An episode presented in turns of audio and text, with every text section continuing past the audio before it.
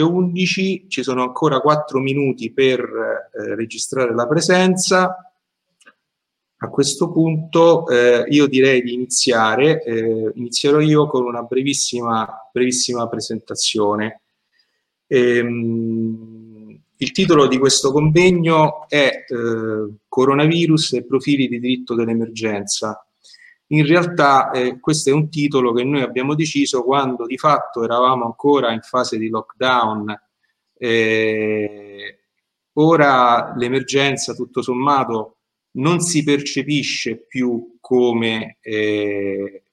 come allora.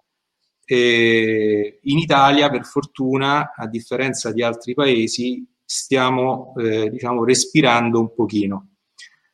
Però è innegabile che dal punto di vista diciamo, del sistema giuridico, quello che è avvenuto a seguito dell'emergenza coronavirus sia diciamo, un fatto eccezionale. E questa eccezionalità mette in evidenza un dualismo tra regola ed eccezione, che in realtà rappresenta una sfida per il giurista e caratterizza quasi sempre le fasi di cambiamento. L'eccezione si manifesta come rimedio per fronteggiare un'emergenza, ovvero si manifesta quando il mondo dei fatti bussa alla porta degli ordinamenti. Come correttamente osservato da Alberto Spinosa in una sua bella lezione su democrazia costituzionale e stato di eccezione,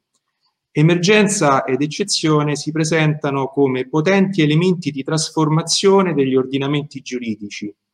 evoluzione però che non necessariamente tende verso il meglio. Bisogna essere quindi consapevoli che in contesti eccezionali possono sedimentare scenari nuovi e quindi occorre vigilare affinché certe eccezioni involutive non mettano radici. Il cigno nero provoca l'eccezione, ma non ci dice in quale direzione questa eccezione ci può portare. Il compito dell'interprete è oggi molto più semplice di quello che ebbero i giuristi del passato. Oggi abbiamo una Costituzione rigida e tutto un complesso di norme e di diritti di carattere anche internazionale che sono divenuti parte integrante del nostro sistema delle fonti, i quali ci consentono di avere strumenti più potenti per resistere ai possibili attacchi di matrice soprattutto securitaria che trovano nell'emergenza e nell'eccezione che ne può derivare terreno purtroppo fertile per proliferare. Bene, è venuto il momento di dare la parola all'amico Antonello Ciervo che nella sua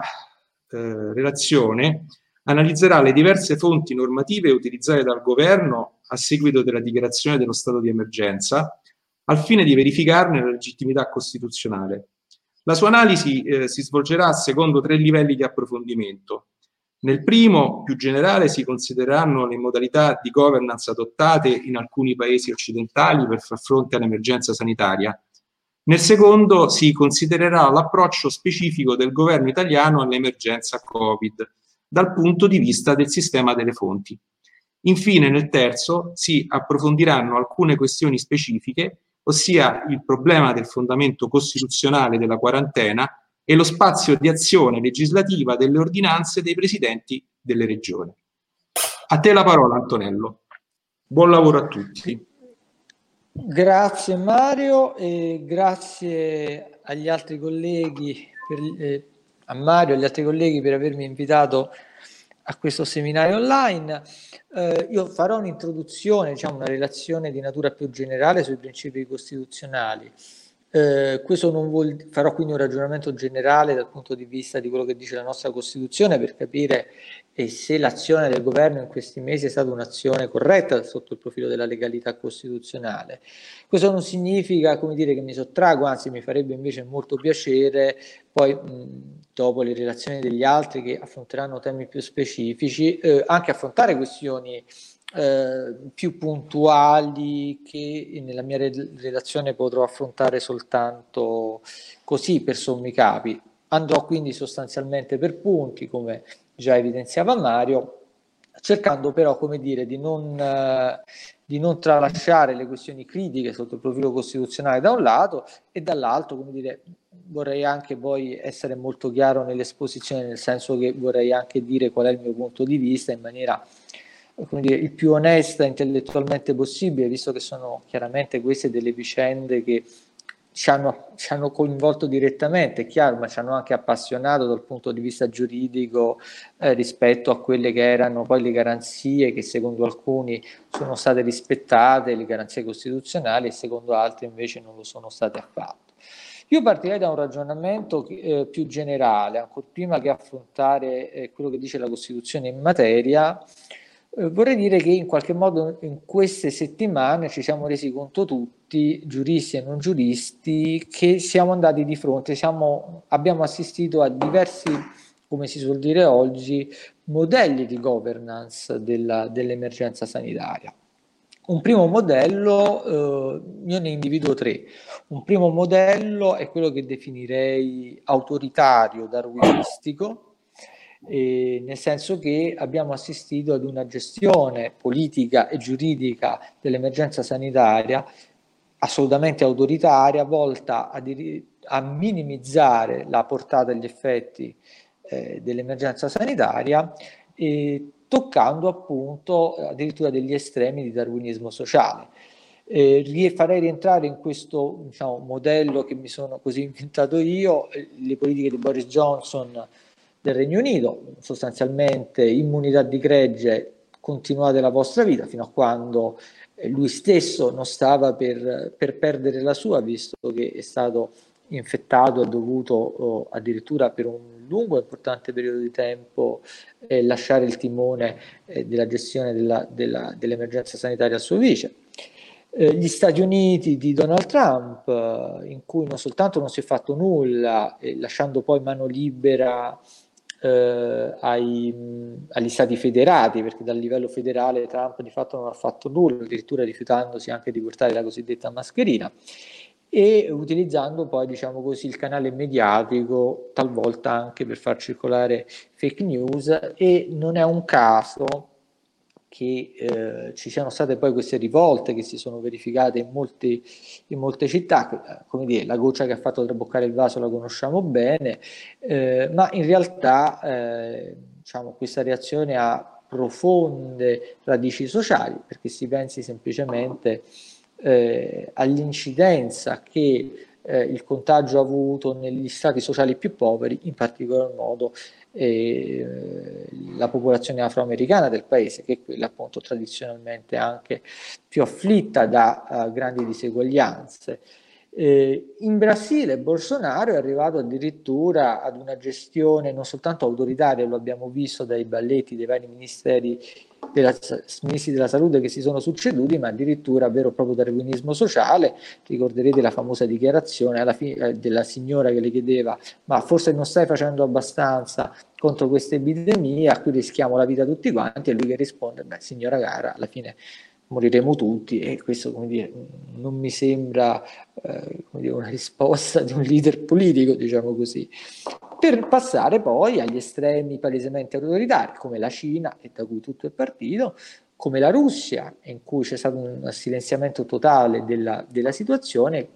al contempo c'è stata una riforma costituzionale che ha prorogato ancora una volta il potere di Vladimir Putin, quale presidente della federazione, per un periodo temporale, credo che possa arrivare adesso a 24 anni, fino a 24 anni di reggenza della presidenza della Russia, attraverso, diciamo, l'espediente dell'emergenza sanitaria. Qualcuno oggi notava sui giornali che sarebbe un periodo di tempo addirittura superiore alla reggenza dell'Unione Sovietica da parte di Joseph Stalin. E infine poi il modello autoritario per definizione, che dà una parvenza democratica, è quello ungherese, in cui il Parlamento ha formalmente dato pieni poteri a Orban, al primo ministro, di fatto esautorando se stesso. Questo è un primo modello. Poi c'è stato un secondo modello, che è un modello che io definirei di tipo libertario responsabile o da etica protestante, che appunto è stato l'approccio che hanno avuto tutti i paesi del nord Europa, appunto ad etica protestante, al problema del coronavirus. Olanda, Belgio, Svezia, Norvegia, anche la Germania, seppur con un'intensità maggiore rispetto a questi altri paesi. Un modello in cui si punta all'immunità di gregge, questo è possibile perché c'è una popolazione inferiore rispetto ai paesi che vi ho citato, a partire anche dall'Italia stessa, che ha una densità di popolazione inferiore, le grandi città sono paragonate, se siamo all'Italia, a medi centri di provincia del nostro paese, talvolta anche piccoli medi centri di provincia, un senso di responsabilità diffuso, un'etica pubblica diffusa, e quindi continuate a vivere la vostra vita, rispetto del distanziamento sociale, niente lockdown, cerchiamo di essere tutti quanti un po' più responsabili. Il punto qual è? È che questo modello anche in qualche modo è fallito. Il Belgio è un paese in cui il rapporto alla popolazione vi è stato il più alto numero di persone morte, e la Svezia e la Norvegia, che notoriamente sono modello di democrazie socialdemocratiche, che a me ad esempio personalmente piacciono molto, hanno già da subito, già a metà maggio, fatto un po' autocritica dicendo che la gestione dell'emergenza sulla base di queste regole era stata completamente fallimentare e che forse avrebbero dovuto fare il lockdown anche loro. Vi è poi un modello intermedio che è quello appunto caratterizzato da un lockdown di media lunga durata, da un minimo di 20 a un massimo di 40-45 giorni, a fronte di una dichiarazione di emergenza sanitaria nazionale, con misure legislative più o meno proporzionate, utilizzando la strumentazione, gli strumenti d'emergenza, quindi nel nostro caso il decreto legge, per limitare gli effetti sociali ma soprattutto sanitari dell'epidemia. Ecco, questo modello mediano è il modello utilizzato dall'Italia, dalla Spagna e dalla Francia, seppur diciamo in maniera meno rigida che rispetto appunto al nostro paese o alla Spagna. Ed è appunto considerato questo modello come un modello mediano rispetto agli altri due che ho provato così a ricostruire. Cerchiamo appunto di comprendere in che modo questo modello si è concretamente realizzato dal punto di vista normativo, costituzionale, dell'uso delle fonti che sono state utilizzate, per comprendere se comunque questo modello in qualche modo può essere considerato compatibile con il nostro sistema costituzionale. La dichiarazione di emergenza sanitaria non è prevista dalla Costituzione, ma è prevista appunto dalla legge ordinaria, e questo, diciamo così, la dichiarazione di emergenza fatta dal Consiglio dei Ministri il giorno dopo la dichiarazione di epidemia fatta dall'Organizzazione Mondiale della Sanità è assolutamente conforme ai principi generali dell'ordinamento giuridico. Dico questo perché si è molto discusso di quali potevano essere le forme dichiarative di questa emergenza. Alcuni hanno sostenuto addirittura che doveva dichiararsi lo stato di guerra, che è l'unica forma, diciamo, di emergenza codificata, formalizzata nella nostra Costituzione all'articolo 78, ma evidentemente, seppure è stato sostenuto anche autorevolmente questa presa di posizione, che sarebbe dovuta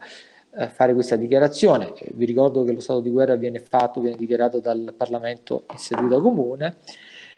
E in realtà noi non siamo in guerra, questo è evidente, per quanto questo evento da un punto di vista degli effetti purtroppo in termini di vite umane e in termini di trauma sociale generale, individuale e collettivo, sia la cosa più prossima che la nostra e le precedenti generazioni hanno vissuto, più prossima a un evento bellico, tuttavia non è certamente comparabile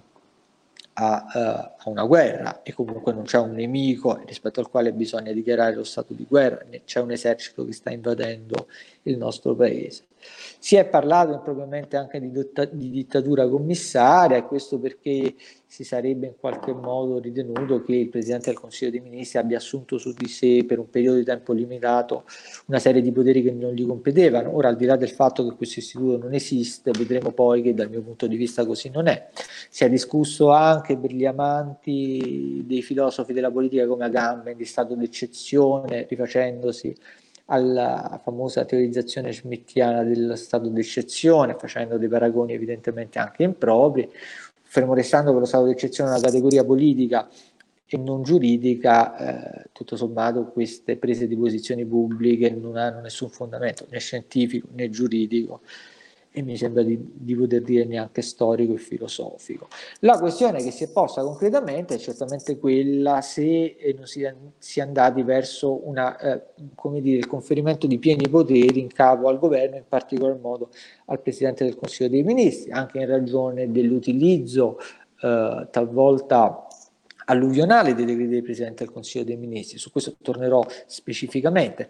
Anche qui però mi sembra che, sebbene questo cavallo sia un cavallo di battaglia utilizzato dalle opposizioni, e penso appunto alle dichiarazioni fatte da Salvini e alla Meloni sul fatto che il Presidente del Consiglio dei Ministri avesse preso pieni poteri e che doveva invece convocare il Parlamento per poter gestire democraticamente l'emergenza sanitaria, ora al di là della mera strumentalità politica, anche perché il giorno dopo questa dichiarazione, ad esempio, Salvini e la Meloni hanno fatto una loro dichiarazione a sostegno di Orban, che invece formalmente aveva ottenuto i pieni poteri proprio dal Parlamento, quindi con un atto formale. In realtà, siccome siamo, questo lo dovrebbe sapere, come dire, al di là della polemica politica, mi auguro che lo sappiano, l'opposizione parlamentare, ma anche la maggioranza, come dopo dirò, dovrebbe sapere che noi siamo comunque una repubblica parlamentare e che se quindi il Parlamento è il centro istituzionale della nostra democrazia, perché rappresenta la sovranità popolare,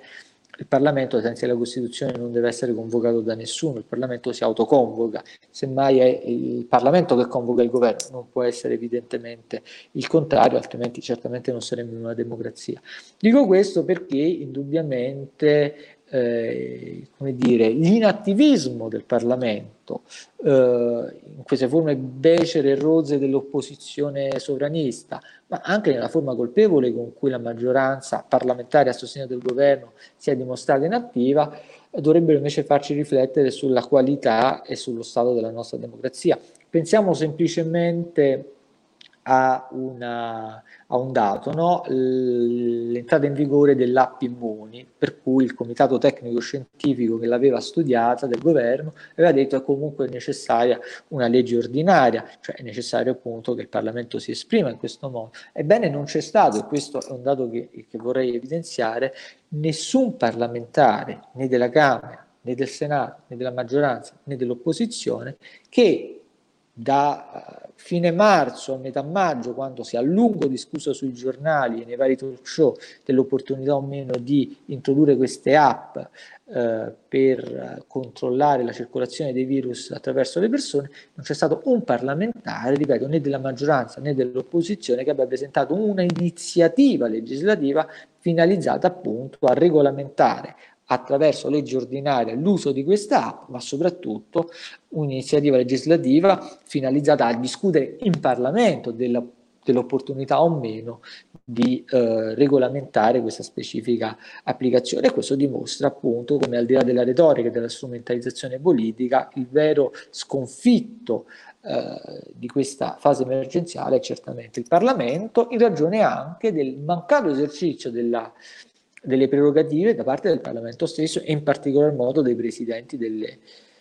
due Camere, oltre che dei parlamentari, i quali, lo ribadisco, non hanno mai aperto una discussione durante l'emergenza né hanno presentato proposte di legge su questioni che invece potevano avere una rilevanza giuridica e ovviamente anche politica. In sintesi, quindi, noi abbiamo assistito ad una proclamazione di uno stato di emergenza, proclamazione dello stato di emergenza che è previsto nel nostro ordinamento e dal Codice della Protezione Civile, quindi dal decreto legislativo numero 1 del 2018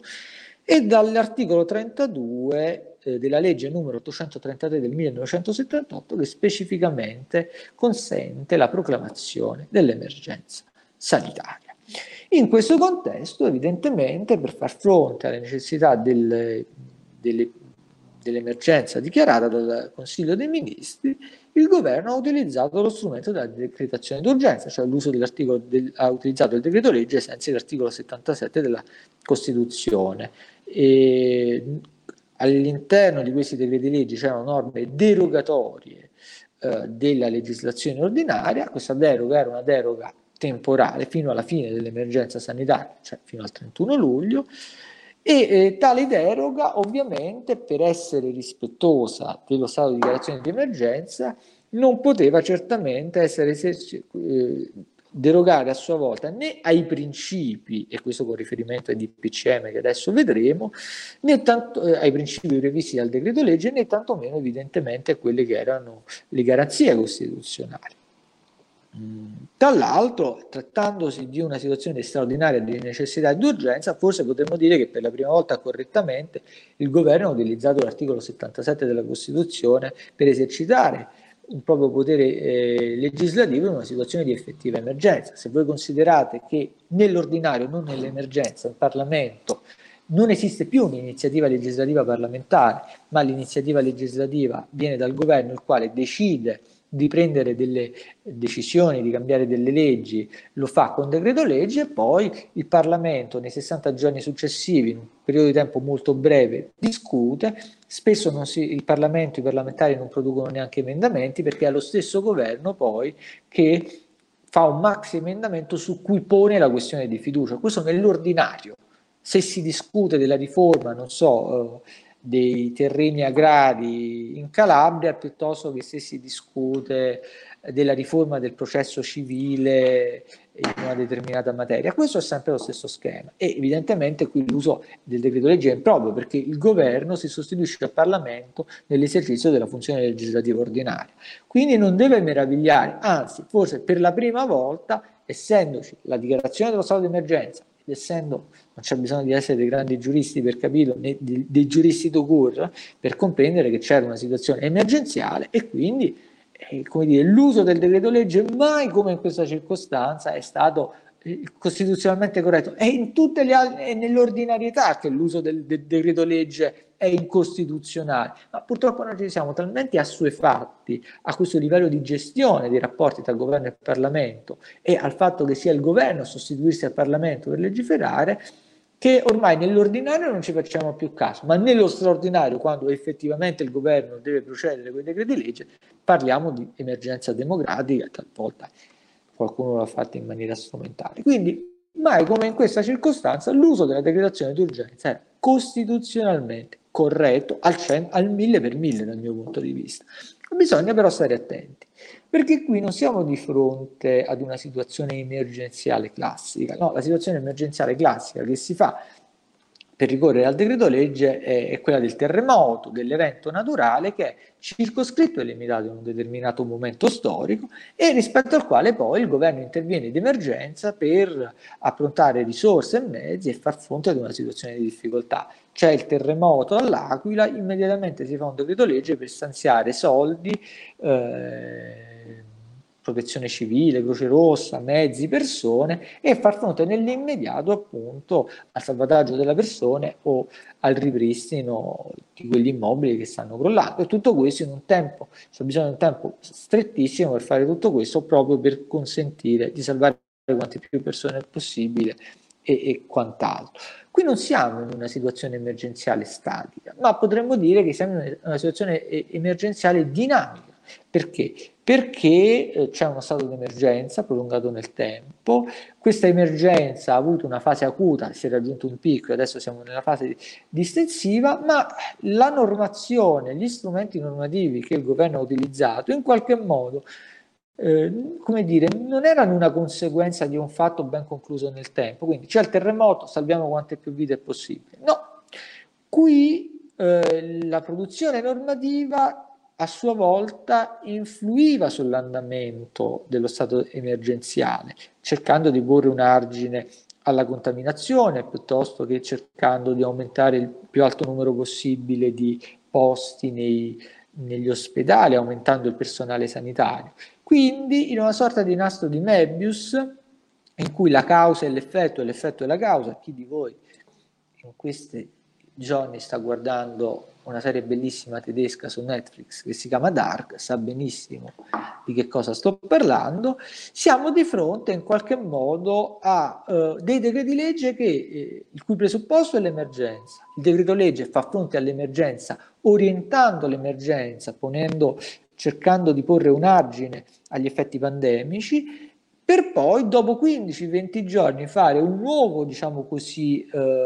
quadro della situazione e incidere sulla situazione così come si è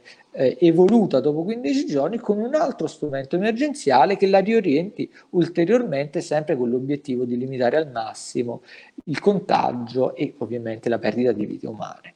Motivo per cui si è utilizzato, si è fatto rinvio per le normative tecniche di attuazione di dettaglio a questi benedetti DPCM, decreti del Presidente del Consiglio dei Ministri, quali provvedimenti ovviamente del governo, quali normative di dettaglio di attuazione dei principi stabiliti nel decreto legge dal governo stesso, il decreto legge come sapete poi deve essere convertito entro 60 giorni dal Parlamento, DPCM che hanno indubbiamente una rilevanza generale da Stato, sono normative in senso stretto, sono normative di grado secondario che hanno dato attuazione in maniera spesso molto dettagliata a quelli che erano i principi generali stabiliti nei decreti legge, in ragione dei quali provare a appunto limitare gli effetti della pandemia. Qual è la base legale di questi DPCM? Si è molto discusso. Innanzitutto bisogna partire da un presupposto, che questi DPCM, così come tutta una serie di norme ivi previste, sono andate ad incidere fortemente nella libertà di circolazione delle persone per motivi sanitari, non la libertà personale, di questo parlerò subito. E quindi, come dire, da un punto di vista costituzionale, l'uso del DPCM trova un fondamento nell'articolo 16 della Costituzione, la quale prevede appunto le limitazioni di libertà di circolazione per ragioni di sanità pubblica, con una riserva di legge che è pacificamente relativa. Che significa? Significa che la legge stabilisce in linea generale quali sono i principi in base al quale limitare in queste situazioni di emergenza sanitaria la libertà di circolazione, e la normativa di dettaglio, quindi la normativa secondaria, che è consentita essendo prevista in Costituzione una riserva di legge relativa, stabilirà nel dettaglio appunto le misure della limitazione della libertà di circolazione. Quindi senza alcun dubbio siamo di fronte, poi approfondirò subito questo punto, ad una limitazione della libertà di circolazione a mezzo di DPCM, quale normativa di dettaglio che trova un fondamento nel principio che era nel decreto legge, ma soprattutto nell'articolo 16 della Costituzione, che nel prevedere una riserva di legge relativa per ragioni di sanità pubblica consente che norme secondarie, regolamenti o DPCM possano definire le normative di dettaglio per la limitazione di questa libertà di circolazione, purché giustificata, dice la Costituzione, e questo si è verificato per motivi di sanità pubblica. Inoltre un fondamento, questo è un dato su cui è un po' più tecnico, rispetto al quale non c'è stata molta discussione, diciamo così, anche dal punto di vista del dibattito pubblico, che il fondamento del DPCM si trova anche nel codice della protezione civile, che come abbiamo detto prevede anche la dichiarazione dello stato d'emergenza. Infatti il potere di ordinanza nella forma del DPCM, che ha un valore di atto normativo generale ed astratto per far fronte ad ogni forma di emergenza, è esplicitamente previsto all'articolo 25 del codice della protezione civile. Quindi se a fronte della dichiarazione dell'emergenza sanitaria siamo in una situazione di stato di emergenza sanitaria, ebbene il governo può utilizzare lo strumento del decreto legge, può limitare la libertà di circolazione e può farlo anche con una normativa secondaria che può essere tanto il regolamento dell'esecutivo quanto il DPCM, così come previsto dall'articolo 25 del codice, che consente la deroga alla legislazione vigente per periodi di tempi determinati, purché non sia in difformità con i principi stabiliti nel decreto legge e evidentemente con la Costituzione. Si è detto, ma perché, questa è sempre una tesi anche molto autorevole, penso a Sabino Cassese, perché non si è fatto invece il DPR, il decreto del Presidente della Repubblica, cioè un normalissimo regolamento dell'esecutivo? Per un motivo molto semplice, perché un regolamento dell'esecutivo presuppone anche un parere preventivo del Consiglio di Stato, la bollinatura della Corte dei Conti e tutto un iter procedimentale amministrativo, quindi molto complesso e articolato, che avrebbe previsto, mediamente prevede, 45 giorni di tempo. Voi capite che dichiarato lo stato di emergenza sanitaria, se per ogni decreto legge che rinvia a norme di dettaglio, norme attuative, si fosse dovuto fare ogni volta un regolamento dell'esecutivo sulla base della legislazione ordinaria e di tutto l'iter procedimentale previsto dalla legge 400 dell'88, saremmo arrivati, ogni regolamento dell'esecutivo sarebbe arrivato sostanzialmente, come si diceva in quel film, a babbo morto, cioè sarebbe stato assolutamente inutile nel momento in cui, al termine di questa trafila rigorosamente prevista dalla legge 400 dell'88, fosse entrato in vigore. Quindi, da questo punto di vista, l'utilizzo del DPCM sicuramente più agile. Poi possiamo discutere sulle modalità improprie, talvolta politicamente, con cui il Presidente del Consiglio dei Ministri ha fatto ricorso, anche in una rincorsa mediatica, all'uso del DPCM. Ma se noi la guardiamo dal punto di vista del sistema delle fonti, l'uso del DPCM trova un fondamento tanto nel decreto legge emergenziale quanto nel codice della protezione civile, esplicitamente dall'alto. È una normativa di dettaglio che attua i principi stabiliti nel decreto legge e hanno portato questi DPCM delle limitazioni della libertà di circolazione per motivi di sanità che sono assolutamente compatibili dal mio punto di vista con la riserva di legge relativa per motivi di limitazione della libertà di circolazione per motivi di sanità, così come stabilito l'articolo 16 della Costituzione. Quindi arriviamo poi a un punto specifico, alla questione della quarantena volontaria e quindi al fatto che taluni di noi sono stati magari anche oggetto, destinatari di queste forme di limitazione della libertà di circolazione. Anche qui, voi già sapete come la penso, ve l'ho detto prima, anche qui, ma questo punto è importante sottolinearlo proprio perché, come vi dicevo prima, è importante che noi però distinguiamo tra garanzie della libertà personale e quelle della libertà di circolazione e di movimento. Taluni hanno sostenuto che queste forme di quarantena fiduciaria, volontaria, chiamatela come vi pare, non fossero da considerarsi come delle limitazioni della libertà di circolazione per ragioni di sanità pubblica, ma che al contrario potessero essere considerate come dei trattamenti sanitari obbligatori, ex articolo 32 della Costituzione, che andavano ad incidere direttamente sulla libertà personale del soggetto, ex articolo 13 della Costituzione. E chiaramente quando si parla di limitazione, soprattutto se fatta da parte del governo con un DPCM, della limitazione della libertà personale, chiaramente noi siamo di fronte a se così fosse, a un passo dalla dittatura, è assolutamente indiscutibile. Non soltanto perché sarebbe una rottura grave della legalità costituzionale da un lato, ma soprattutto perché ogni forma di limitazione della libertà personale comunque presuppone dei provvedimenti giudiziari caso per caso, con una valutazione concreta della situazione di ogni singolo soggetto destinatario di questi provvedimenti, e quindi oltre ad una riserva di legge assoluta che era necessaria, quindi il governo non avrebbe potuto emanare i DPCM, a questa cosa già di per sé grave si sarebbe aggiunta anche la violazione della riserva di giurisdizione, cioè che il governo stabiliva, come dire, una forma di pseudo-detenzione in casa dei propri cittadini per ragioni di sanità pubblica senza neppure chiedere, senza che sul punto si esprimesse neppure il giudice naturale competente ex legge, nel rispetto della riserva di giurisdizione di cui l'articolo 13 della Costituzione. Ora, il punto qui qual è? Il punto è comprendere che cosa sia la quarantena nel nostro ordinamento giuridico, perché al di là di una serie anche di suggestioni, di affermazioni anche suggestive, il fondamento normativo è un po' diverso da quello che talvolta abbiamo avuto modo di ascoltare o leggere su internet piuttosto che in televisione o in qualche talk show. Innanzitutto, la quarantena non può essere considerata un trattamento sanitario obbligatorio, perché il trattamento sanitario obbligatorio, e qui subito mi collego all'articolo 13, presuppone una coercizione dell'autorità di pubblica sicurezza o dell'autorità pubblica in genere sul corpo della persona, così come è pacifico nel nostro ordinamento costituzionale, cioè conferma di questo da parte della giurisprudenza costituzionale e amministrativa, che un conto è l'articolo 13 della Costituzione che tutela la libertà personale, altro l'articolo 16 che tutela la libertà di movimento. Nell'articolo 13 vi è la garanzia, quella che storicamente è stata definita del cosiddetto habeas corpus, cioè ogni forma di coercizione o di limitazione o di esercizio di un potere autoritativo che va ad incidere direttamente sulla fisicità del soggetto, cosa che invece non si verifica nel caso della quarantena volontaria, in cui vi è semplicemente una limitazione della circolazione, non c'è, per utilizzare un'immagine figurata, un carabiniere che piantona alla porta di tutti quelli che sono in quarantena, da un lato.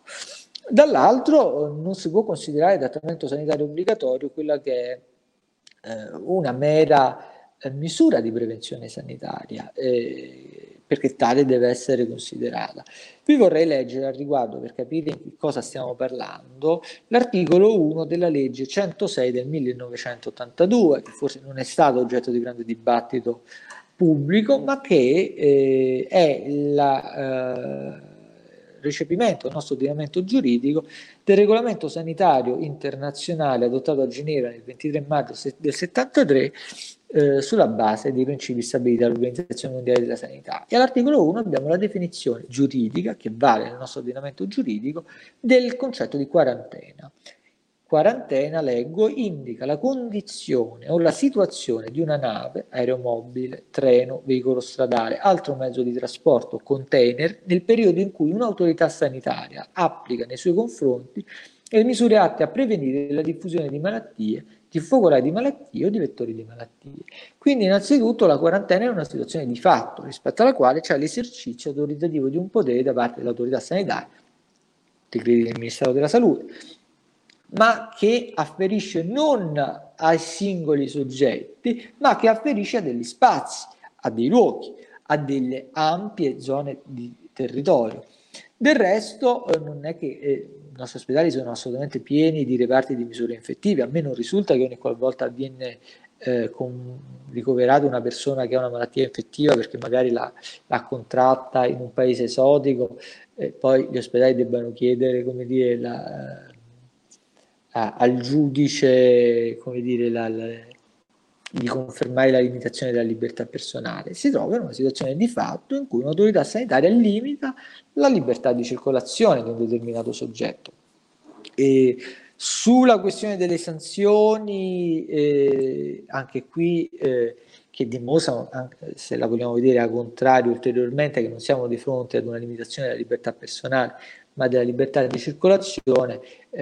ci saranno poi relazioni specifiche che sono state, che sentiremo dopo e alle quali io rimando.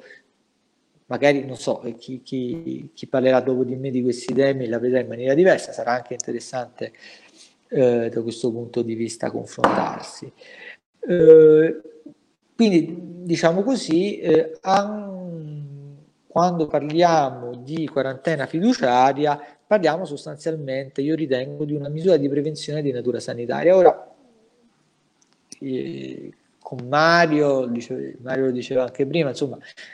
parliamo anche un po' come membri dell'associazione che ci piace tanto, di cui facciamo parte, cioè i giuristi democratici. Come giuristi democratici noi siamo assolutamente contrari alle misure di prevenzione, anche perché noi sappiamo che storicamente le misure di prevenzione a cosa servono? Sono servite per criminalizzare gli oppositori politici in tutte le fasi storiche, dall'Unità d'Italia ad oggi, tutti quei soggetti che svolgono attività politiche che sono un po' perturbative dell'ordine pubblico e della pubblica sicurezza, prima o poi sono destinatari di una misura di prevenzione. È una forma di criminalizzazione, tra l'altro sine die, del dissenso politico di chi fa determinate battaglie politiche e sociali. Quindi, come dire, tra l'altro le misure di prevenzione vengono prese dall'autorità di pubblica sicurezza, le questure, sul presupposto di una pericolosità sociale che è sempre astratta ma è concreta, e quindi sostanzialmente è un atto assolutamente discrezionale che, come dire, limita di fatto la libertà di circolazione dei soggetti, ma determina anche uno stigma sociale, e storicamente così è stato utilizzato. E le misure di prevenzione, dall'altro, sono a tempo indeterminato. Questo vale sia per quelle personali, sia, ancor più grave, per quelle reali, quando a essere sequestrati sono patrimoni di cui si pensa siano provento di un'attività illecita, ma non c'è un giudice che ha aperto un processo né l'autorità di pubblica sicurezza è in grado, non ha le prove se non indizi e dicerie che così è stato, sarebbe quindi quel patrimonio è frutto di un provento illecito. Ecco, dico questo per dire che certamente le misure di prevenzione a me non piacciono, soprattutto perché sono sine die e perché criminalizzano determinate categorie di soggetti. In questo caso, tuttavia, parliamo di una misura di prevenzione di tipo sanitario, in cui è possibile concretamente accertare, seppur in maniera presuntiva, ma comunque il soggetto poi sarà stato sottoposto a tamponi e a controlli, di aver potuto contrarre il virus. E poi, al contrario di quello che avviene per le misure di prevenzione personali e reali, qui il bene giuridico tutelato è la sanità pubblica. E soprattutto queste misure di prevenzione sono misure di prevenzione limitatissime nel tempo e sono soprattutto, quindi parliamo nell'ordine dei 15 e dei 20 giorni, se non di più, se dovesse esserci dubbi sull'accertamento dello stato di salute di un soggetto, ma comunque, diciamo così, limitatamente al periodo emergenziale, questo è chiaro. Mentre le misure di prevenzione classiche addirittura sono sine die e in ogni caso c'è sempre la possibilità di impugnarle con una valutazione che qui non è generale ed astratta ma è concreta, perché poi il soggetto potrà comunque concretamente dimostrare di non essere pericoloso dal punto di vista sanitario. Quindi si tratta di una misura di prevenzione di natura sanitaria di tipo temporaneo che, per quante criticità possa avere, mi sembra tutto sommato che non, come dire, superi tranquillamente il vaglio della proporzionalità e della ragionevolezza anche sotto il profilo temporale della misura utilizzata. Per quanto riguarda l'ultimo punto, invece, il problema delle ordinanze regionali, anche qui mi sembra di poter dire che siamo di fronte a un'ipotesi di scuola del fatto che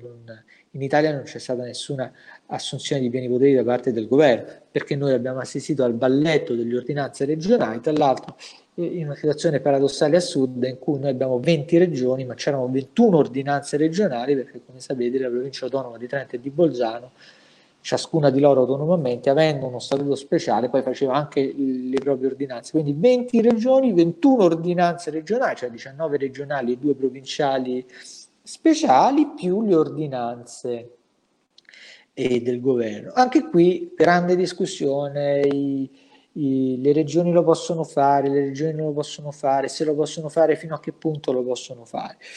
Anche qui ci viene incontro, si tratta ovviamente di rilievi tecnici che, come dire, difficilmente potevano essere oggetto di un dibattito pubblico, però anche qui la situazione è abbastanza chiara. L'articolo 32 della legge 833 del 78, scusate, l'articolo 3 e 11 del codice della protezione civile consentono alle regioni di intervenire nelle emergenze, in tutti i tipi di emergenza, anche quella sanitaria, come da ultimo confermato dalla Corte Costituzionale nella sentenza 246 del 2019. Questo intervento però deve essere a fronte di un intervento unitario e generale volto a tutelare i livelli essenziali della sicurezza sanitaria e pubblica da parte dello Stato. Quindi le regioni non possono, i presidenti delle regioni non possono derogare alla legislazione vigente, soprattutto alla legislazione statale vigente, che a sua volta è derogatoria seppure razione tempo. A riguardo si pone il problema, sì, io sono un nome a caso, sono il presidente della regione Campania, ritengo che il governo abbia fatto bene a prendere queste 10 misure a tutela della sicurezza della sanità pubblica, io ne aggiungo nella mia ordinanza un'11ª che è addirittura migliorativa di quella stabilita dal governo. Lo posso fare? Non lo posso fare? Ecco, la Corte Costituzionale, con una sentenza anche abbastanza risalente, la sentenza 307 del 2003, che in realtà faceva riferimento a tutt'altro, alla materia dell'inquinamento elettromagnetico, no? In cui si stabiliva su tutto il territorio nazionale le soglie di inquinamento elettromagnetico compatibili con la salute pubblica, stabilendo che potevi inquinare per ogni provincia, dico per dire, fino a 10, e c'erano delle regioni che intervenivano con normativa di dettaglio e dicevano sì, noi però vogliamo fare una soglia più bassa perché riteniamo che 10 sia va bene, ma noi facciamo una deroga in melius e quindi poniamo il limite non a 10 come è su tutto il territorio nazionale, ma in Campania lo fermiamo a 8. Dice la Corte Costituzionale in questa presenza: i limiti di esposizione in materia di inquinamento elettromagnetico fissati dallo Stato debbono ritenersi inderogabili dalle regioni, anche in melius, esprimendo essi, ove ne possono, l'adeguatezza in assoluto a proteggere la salute, ciò che nella specie non è oggetto di contestazione, il punto di equilibrio tra l'esigenza di tutela della salute e dell'ambiente e quello di consentire la realizzazione di impianti di interesse nazionale. È chiaro che nel caso dell'emergenza sanitaria i beni in bilanciamento erano diversi: ambiente, libertà, salute pubblica e libertà di circolazione dei singoli soggetti. Ebbene, la Corte Costituzionale lo dice chiaramente: le regioni possono intervenire in tutti quegli spazi della normativa regionale che non sono stati oggetti di misure normative di dettaglio da parte del governo, mentre se vi è una sovrapposizione nella regolamentazione, la decisione della regione, quale che essa sia che sia una misura normativa derogatoria in peius o in melius rispetto a quello che ha deciso il governo, è comunque illegittima, in violazione delle proprie competenze, e quindi non può essere in alcun modo fatta. Perché il livello essenziale delle misure standard di sicurezza della salute pubblica li stabilisce il governo, e se il governo stabilisce questi standard, le regioni non le possono derogare. Le regioni possono intervenire soltanto negli interstizi normativi in cui il governo non è intervenuto o ha lasciato uno spazio vuoto di libertà, di discrezionalità a livello territoriale e regionale, che può evidentemente essere riempito con un'ordinanza regionale. E ciò nonostante, comunque il governo poi ha successivamente, con uno dei tanti decreti legge, precisato, non solo precisato che il potere di ordinanza regionale poteva estendersi anche a tutte quelle materie non coperte dal DPCM sostanzialmente, nelle more dell'emanazione del DPCM stesso. Questo ab origine, all'inizio della vicenda dell'emergenza sanitaria. Alcuni hanno detto: vabbè, ma allora se nelle more le regioni possono fare le loro ordinanze come meglio credono, prescindendo anche dai valori soglia di salute pubblica stabiliti dal governo, siccome sto governo fa un DPCM ogni 15 giorni, c'è il DPCM oggi, ma fra 15 giorni ne faranno un altro in cui cambieranno i valori, in questa mora di 15 giorni tra un DPCM e l'altro io faccio come mi pare sul territorio della mia regione. Questa interpretazione della norma è chiaramente un'interpretazione abnorme, anche perché va a sodorare quella che è poi la ratio, in quanto si riteneva che a monte dell'emergenza sanitaria le regioni che prima avevano legiferato con loro ordinanza regionale, nelle more dell'emanazione del primo DPCM, così credo si debba interpretare correttamente, potevano appunto legiferare, ma poi quando entrava in gioco in campo il governo con i suoi DPCM, quelle ordinanze diventavano recessive e non poteva esserci una doppia fedeltà alla DPCM e all'ordinanza regionale, a prevalere doveva essere sempre il DPCM. E in ogni caso comunque nei successivi decreti leggi, anche se ci sono state delle prassi irregolari e illegittime da parte delle regioni, ciò nonostante il governo, ulteriore prova che pieni poteri non ci sono stati, ma che forte è stato il potere dei presidenti delle regioni in questa vicenda. Pensiamo per tutti a Lombardia e Veneto, ma anche per ragioni più folcloristiche, non so, alla Campania. È evidente dunque che il governo ha anche comunque sanato eccessi di ordinanze regionali dei singoli governatori, acquisendoli, recependoli, facendone salvi gli effetti, seppur limitati nel tempo, in uno dei vari decreti legge, che adesso non mi ritrovo, ma che sicuramente qualcun altro meglio di me saprà citare. In conclusione, quindi, dal mio punto di vista, la Costituzione ha retto, vi è stato sicuramente un disordine delle fonti, ma questo disordine delle fonti in realtà si verifica già in maniera ordinata, nell'ordinarietà, e vi facevo appunto prima l'esempio dell'abuso della decretazione d'urgenza, che proprio in questa circostanza invece il decreto legge, lo strumento del decreto legge è stato utilizzato in maniera assolutamente ineccepibile dal punto di vista della legalità costituzionale. con, secondo me, dal mio punto di vista, un approccio proporzionato e ragionevole delle misure di contenimento della pandemia,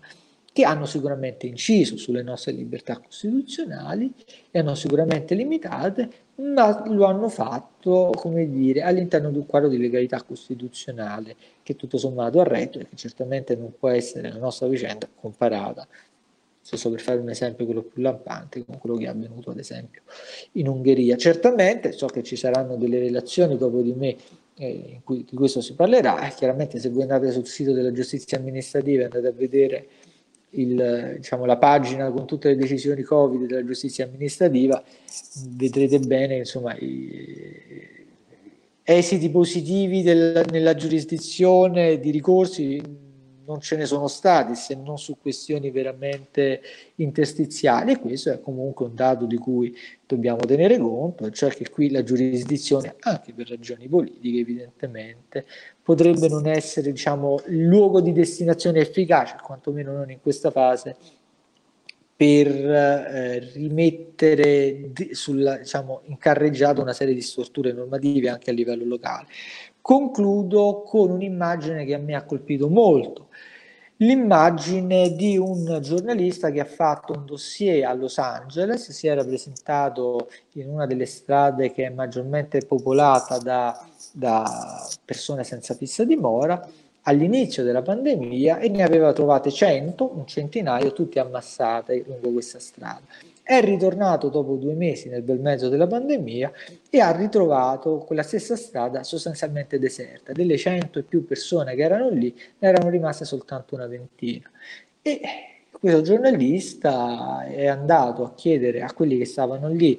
che cosa era successo, dove erano andati a finire le altre 80-90 persone. E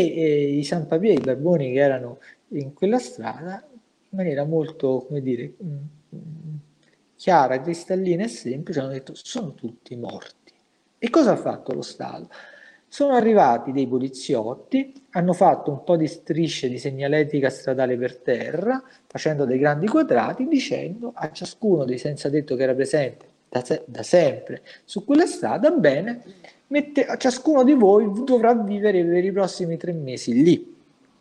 e rispettando il distanziamento sociale. E il giornalista poi ha chiesto al tizio: ma scusa, ma poi questo distanziamento sociale c'era qualcuno lì che stava lì a controllare che voi lo rispettavate o meno? E la risposta è stata: no, sono venuti quel giorno, ci hanno fatto questi segni per terra, ci hanno invitato al distanziamento sociale e nessuno ne ha più visti. Qui dopo sono venuti soltanto i becchini del comune. Questo per dire che cosa? Che non dobbiamo mai dimenticare, al di là di quelli che sono i nostri punti di vista sulle misure prese in questo periodo, che il lockdown nei paesi in cui c'è stato, cioè in Italia, è stato un atto dovuto, perché il nostro sistema sanitario nazionale altrimenti non avrebbe retto ad un'emergenza maggiore di quella che effettivamente si è verificata. Il lockdown è stato necessario perché altrimenti non ci sarebbero stati il nostro sistema sanitario non avrebbe retto al numero enorme di persone che potenzialmente poteva finire in ospedale,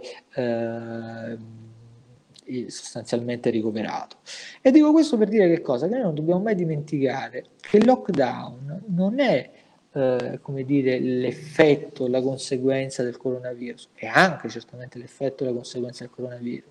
ma è l'effetto e la conseguenza di decenni di politiche di austerity neoliberale che hanno tagliato il nostro welfare, che hanno tagliato il nostro sistema sanitario, che hanno tagliato posti letto, che hanno tagliato risorse, che hanno tagliato soldi, che hanno tagliato personale. Ed è il motivo per cui noi siamo stati costretti per 3 mesi a stare a casa, perché ci avevano tagliato il welfare state. E forse quello che dovremmo imparare, quello mi auguro, almeno io ce l'avevo chiaro ben prima, qualcuno, certamente non delle persone che ci ascoltano, ma qualcuno fuori da questo canale internet dovrebbe forse aver imparato che in un sistema democratico la democrazia non funziona se ci sono troppe disuguaglianze, e che il vero virus contagioso che rischia di farci ammalare tutti è la povertà, perché se tu sei, come nel caso dei nostri amici di Los Angeles, se tu sei un senza tetto, se tu sei talmente povero che neanche una casa c'hai, come puoi fare la quarantena a casa? E a quel punto la povertà, come vedete, non soltanto diventa un problema del singolo, che, come dire, ha giocato al gioco del mercato e ha perso, ma diventa un problema sociale, diventa un pericolo di contagio per tutti quanti noi.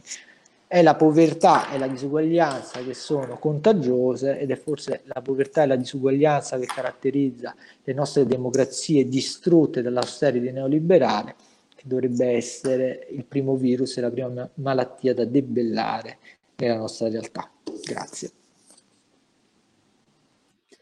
Grazie Antonello, quanto ci hai detto nella tua relazione, l'ulteriore dimostrazione che la nostra Costituzione è bella e attuale. E poi anche io colgo anche l'importanza del ragionamento costituzionalmente orientato, perché comunque in questi momenti di crisi il ragionamento costituzionalmente orientato ti fa capire, ti fa comprendere se siamo comunque sul binario giusto. Ecco. Questo è il momento di andare avanti, dobbiamo comunque stringere i tempi perché le relazioni sono importanti, interessanti e vorremmo contenere tutto entro le 18. Adesso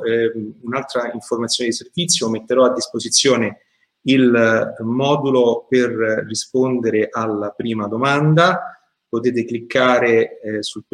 secondo link nella descrizione e rispondere alla prima domanda. È importantissima la risposta, vi ripeto, perché se non rispondete non abbiamo la prova che voi abbiate seguito il webinar ai fini della concessione dei crediti formativi, secondo il regolamento del CNF. Bene, è venuto il momento di dare la parola a Gabriele Orlando, anche lui carissimo amico, collega, nonché uno dei membri fondatori di JusTeam, rete di avvocati. Nell'ultima parte della relazione di Antonello Ciervo, diciamo, sono stati colti alcuni elementi, diciamo, di quello che poi Gabriele ci dirà.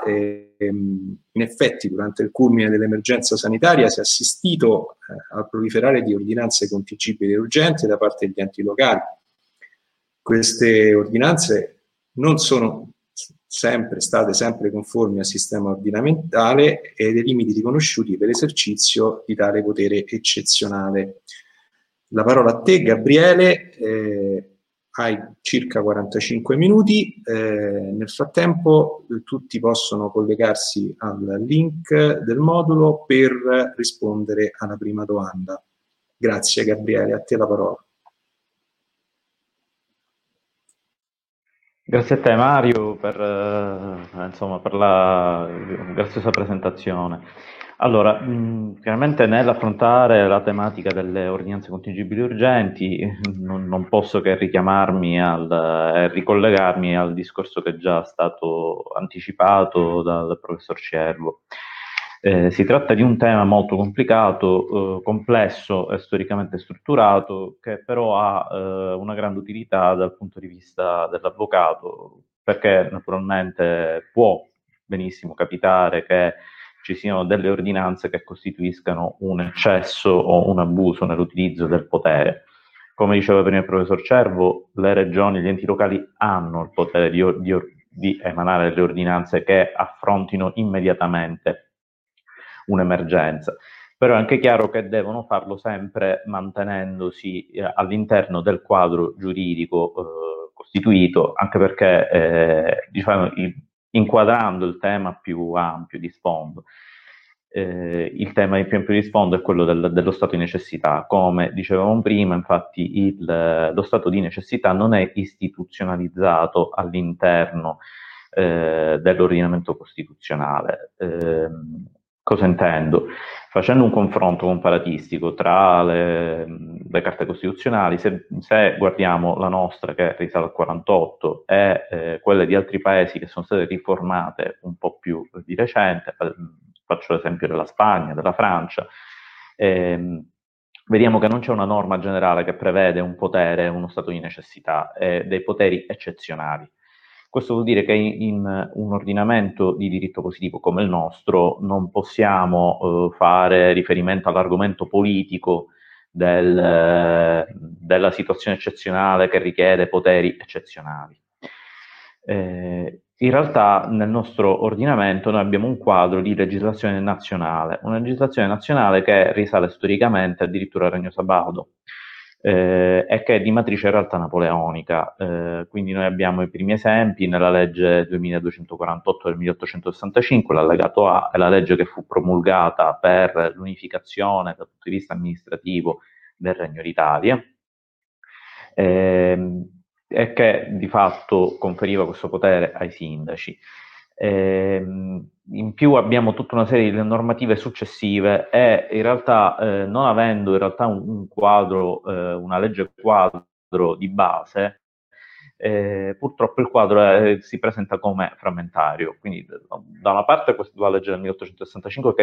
che non fa altro che recepire la legge previgente nel Regno di Sardegna, la legge Rattazzi. Poi abbiamo l'articolo 2 del testo unico leggi pubblica e sicurezza, dove l'organo che può emanare le ordinanze è individuato nel prefetto, le normative che si sono susseguite dagli anni 30 e i primi anni 2000 sulla disciplina degli enti locali, la normativa in materia sanitaria, quindi abbiamo il Regio Decreto 1265 del 34,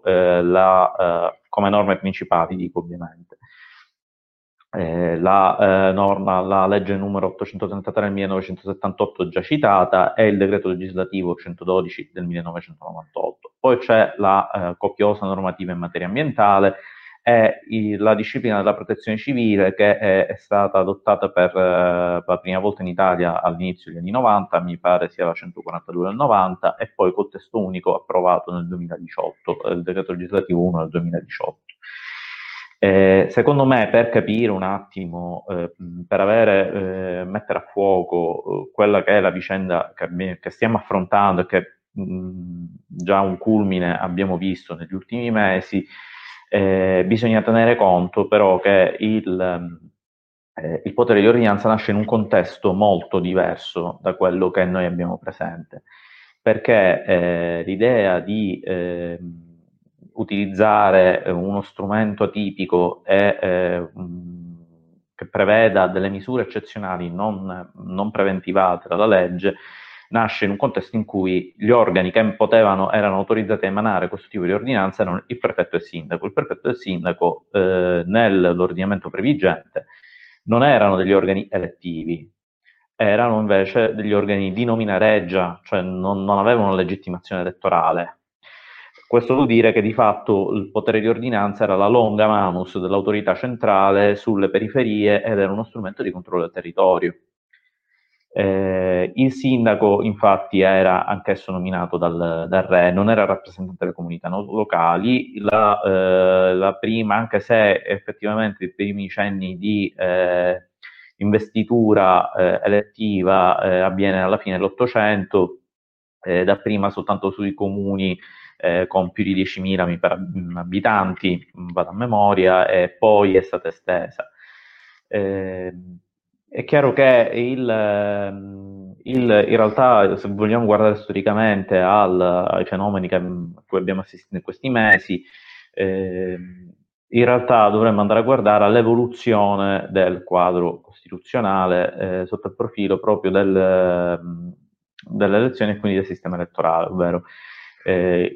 organi come il sindaco e il presidente della giunta regionale solo successivamente sono stati inquadrati nell'ordinamento giuridico come rappresentanti delle comunità locali e in quanto tali poi ovviamente esercitano il potere di ordinanza non più come longa manus del governo e quindi come ufficiali del governo ma come rappresentanti delle autonomie locali. In effetti se riflettiamo la figura della regione come ente intermedio nasce soltanto nel 70, sebbene sia prevista nella Costituzione del 48 con qualche discussione, se non ricordo male, tempi da parte di Ugo Lamalfa. L'istituzione effettiva avviene nel 70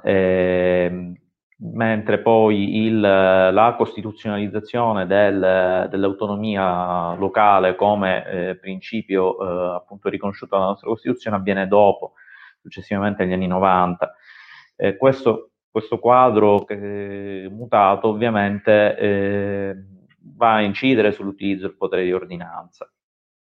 inevitabilmente, perché se prima l'ente locale e comunque il suo rappresentante non erano altro che l'emanazione del potere esecutivo, di fatto ritengono adesso di avere una legittimazione improprio in base all'investitura, diciamo, popolare, perché ovviamente gira anche,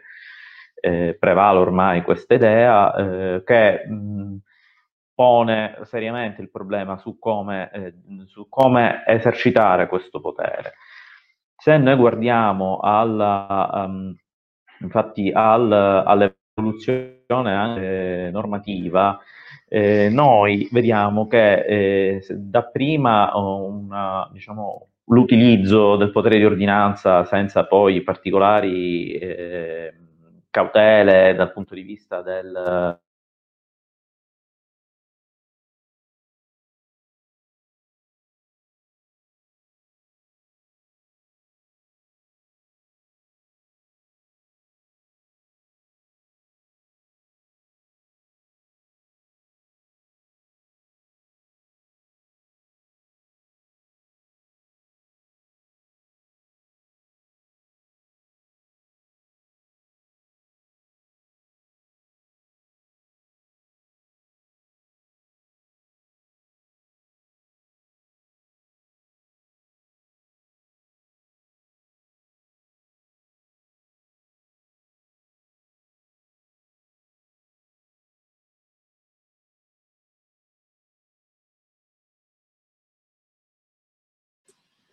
Gabriele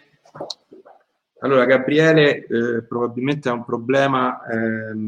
sulla connessione. Adesso riproviamo. Eccomi. Gabriele, ecco, guarda, la tua connessione è caduta e puoi ricominciare. Sì. Va bene. Allora, stavamo parlando sempre dell'inquadramento delle ordinanze. Storicamente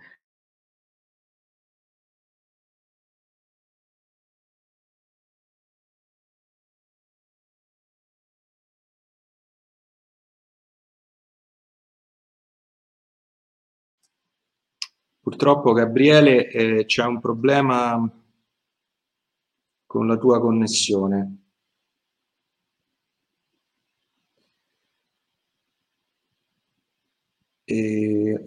Allora, Gabriele, a questo punto direi che prova a uscire, facciamo un ultimo tentativo, esci e rientra. Altrimenti diamo la parola a Marco e magari riproviamo più tardi.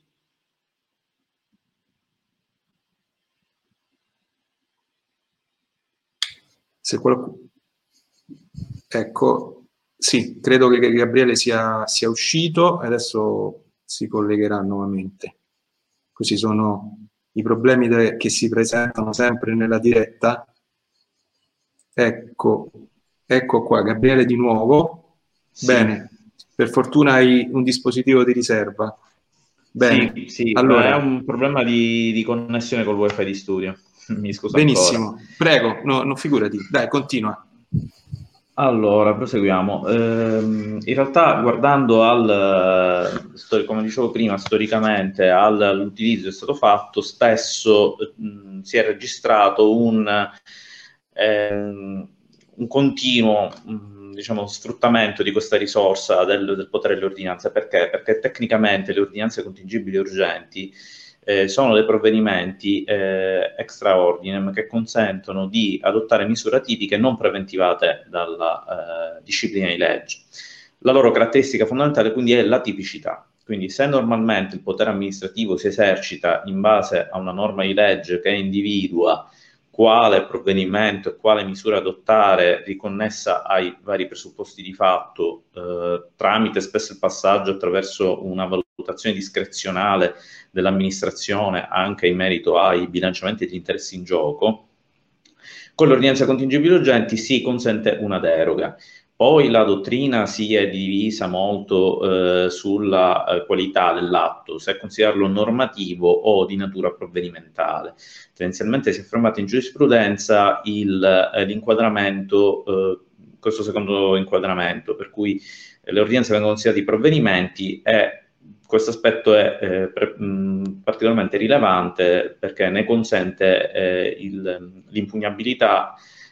dinanzi al giudice amministrativo. Ora, nella ricerca comunque di un limite, di una definizione, di un minimo comune denominatore nelle varie fonti, perché come dicevo prima le fonti che disciplinano questo potere sono svariate e non tutte omogenee fra loro, si può andare a guardare alla giurisprudenza che è stata espressa dalla Corte Costituzionale. Secondo la Corte Costituzionale, in diverse pronunce, questo potere non contrasta con la Costituzione purché si limiti soltanto a derogare di fatto al principio di tipicità, ma che sia comunque fondato su una previsione di legge. La normativa deve determinare i presupposti per l'esercizio del potere, la materia ovviamente, la finalità dell'intervento, ma come abbiamo detto prima non necessariamente il contenuto, proprio questo in questo consiste la deroga al principio di tipicità di cui dicevo poc'anzi. E ovviamente deve esserci una commisurazione della misura alle circostanze di fatto che si verificano e che legittimano l'esercizio del potere. Un altro elemento che spesso si trova anche come costante nella giurisprudenza del Consiglio di Stato è anche la temporaneità, perché di fatto l'ordinanza è contingibile e urgente perché nella definizione giuridica è un provvedimento che viene adottato in quei frangenti in cui si richiede una reazione a delle circostanze imprevedibili ed una reazione immediata. Ovviamente questo è di supporto al cittadino, al giurista, per valutare se del potere è stato fatto un abuso. Cosa che poi tendenzialmente varia a seconda della discrezionalità politica dell'organo che poi adotta il provvedimento. Un caso storico recente, ad esempio, si è posto con alcune ordinanze di natura sindacale sulla tutela dell'ordine pubblico, cosa che ha costretto addirittura il legislatore ad aggiungere un comma in cui si riserva il potere di definire sia il bene protetto dal potere di ordinanza, sia alcuni aspetti delle circostanze in cui l'ordinanza può essere emanata. Faccio riferimento al potere consentito dall'articolo 54 del TUEL, che è stato poi delimitato dal comma 4 bis, proprio inserito al legislatore, e che ovviamente qui è seguita poi la norma d'attuazione con provvedimento del Ministro dell'Interno. Ovviamente questa tipologia di poteri aveva già costretto un intervento della Corte Costituzionale sotto il profilo anche del principio di legalità sostanziale, perché originariamente la normativa consentiva al sindaco di adottare un'ordinanza non contingibile e urgente per regolare alcuni aspetti come l'accattonaggio, il transito attraverso il territorio comunale, con un'ampiezza di poteri che ha portato la Corte Costituzionale a rilevare la violazione della riserva di legge dell'articolo 23 della Costituzione. Questo perché? Perché nel tema della riserva di legge relativa, perché si tratta di una riserva di legge relativa, è vero che il provvedimento normativo può, nell'esercizio di questa riserva, derogare alcuni aspetti al potere amministrativo, però è anche vero che una simile deroga non può tradursi in una delega in bianco, e quindi ci vogliono dei paletti e bisogna effettivamente dare la misura di quei limiti e di quelle modalità, di quei presupposti per l'esercizio del potere. Ora, Per quello che riguarda la vicenda che ci ha visto di recente occupati, è chiaro che spesso i presidenti di regione e sindaci hanno sfruttato il potere di ordinanza per cercare di fronteggiare l'emergenza sanitaria, e l'hanno fatto sovrapponendosi a quelli che erano i provvedimenti adottati dal governo. Ora, nel fare questo ovviamente non si sono posti all'esterno del quadro costituzionale, come veniva sottolineato dal professore Ciervo, anche perché l'articolo 117 del decreto legislativo 112 del 98 prevede la possibilità di adottare una tutela, diciamo, di natura multilivello proprio nel caso di emergenza sanitaria, e ovviamente ripartisce e distribuisce il potere di ordinanza, l'ordinanza contingibile e urgente, in base all'ambito territoriale, per cui il potere ovviamente in caso di un'emergenza sanitaria o che riguardi più regioni viene esercitato dal ministro dal Ministero della Sanità, nell'ambito regionale dal Presidente della Giunta regionale o ovviamente dal Presidente della Regione Sicilia, per quello che diciamo è l'ambito mio di appartenenza, o dai sindaci nel caso di territorio comunale. Questo esercizio del potere ovviamente deve rispettare sempre quei canoni che ho poc'anzi indicato, che si possono vincere dalla giurisprudenza costituzionale e che tutto sommato sono presenti anche nella giurisprudenza del giudice amministrativo, del Consiglio di Stato e dei TAR. Solo che nel sovrapporsi la disciplina emergenziale degli enti locali con quella nazionale ha creato delle discrasie, perché spesso le autorità locali andavano oltre, si andavano a stabilire delle misure che possono dirsi in alcuni casi erano più restrittive, in altri casi più ampie, e che potevano legittimamente indurre il cittadino in confusione, perché a fronte di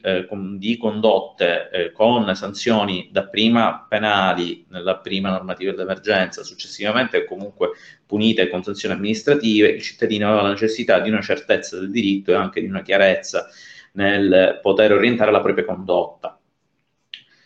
In linea generale dobbiamo distinguere due fasi,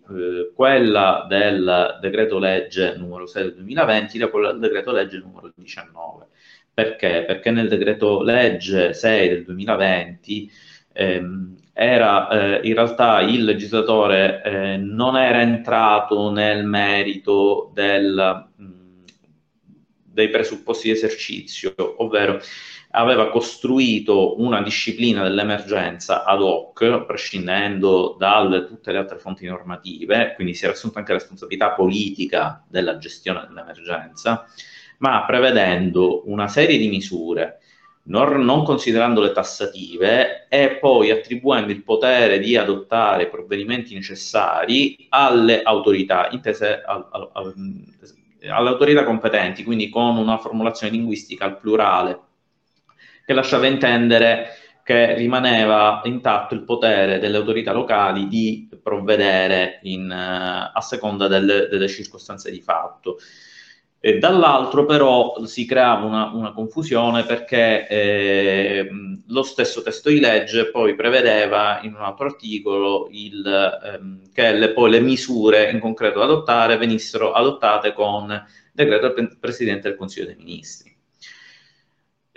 A seguito di questo decreto legge si è manifestata statisticamente l'adozione di un profluvio di provvedimenti delle autorità locali, cosa che ha indotto il governo ad adottare il decreto legge 19. Il decreto legge 19 prevede, soprattutto gli articoli 2 e 3, non soltanto che... Allora, intanto cominciamo per buon ordine, è meglio specificare che l'articolo 1 stabilisce l'elenco delle misure che possono essere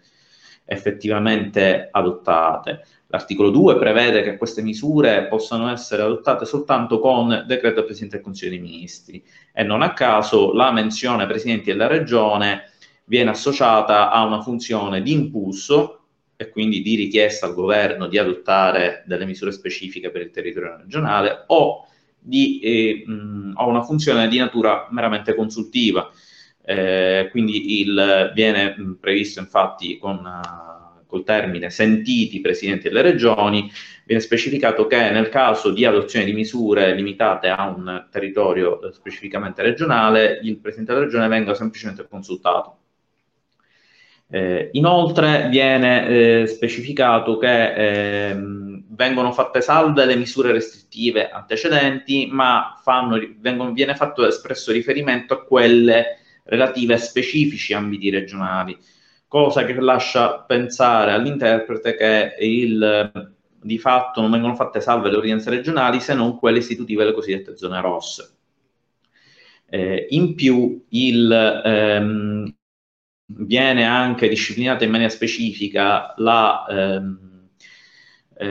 il quadro da seguire nelle more dell'adozione del DPCM attuativo del decreto legge 19 del 2020. Quindi viene previsto che in linea generale il potere di adottare ordinanze contingibili urgenti sia conferito al Ministro della Salute, quindi al Ministero della Salute,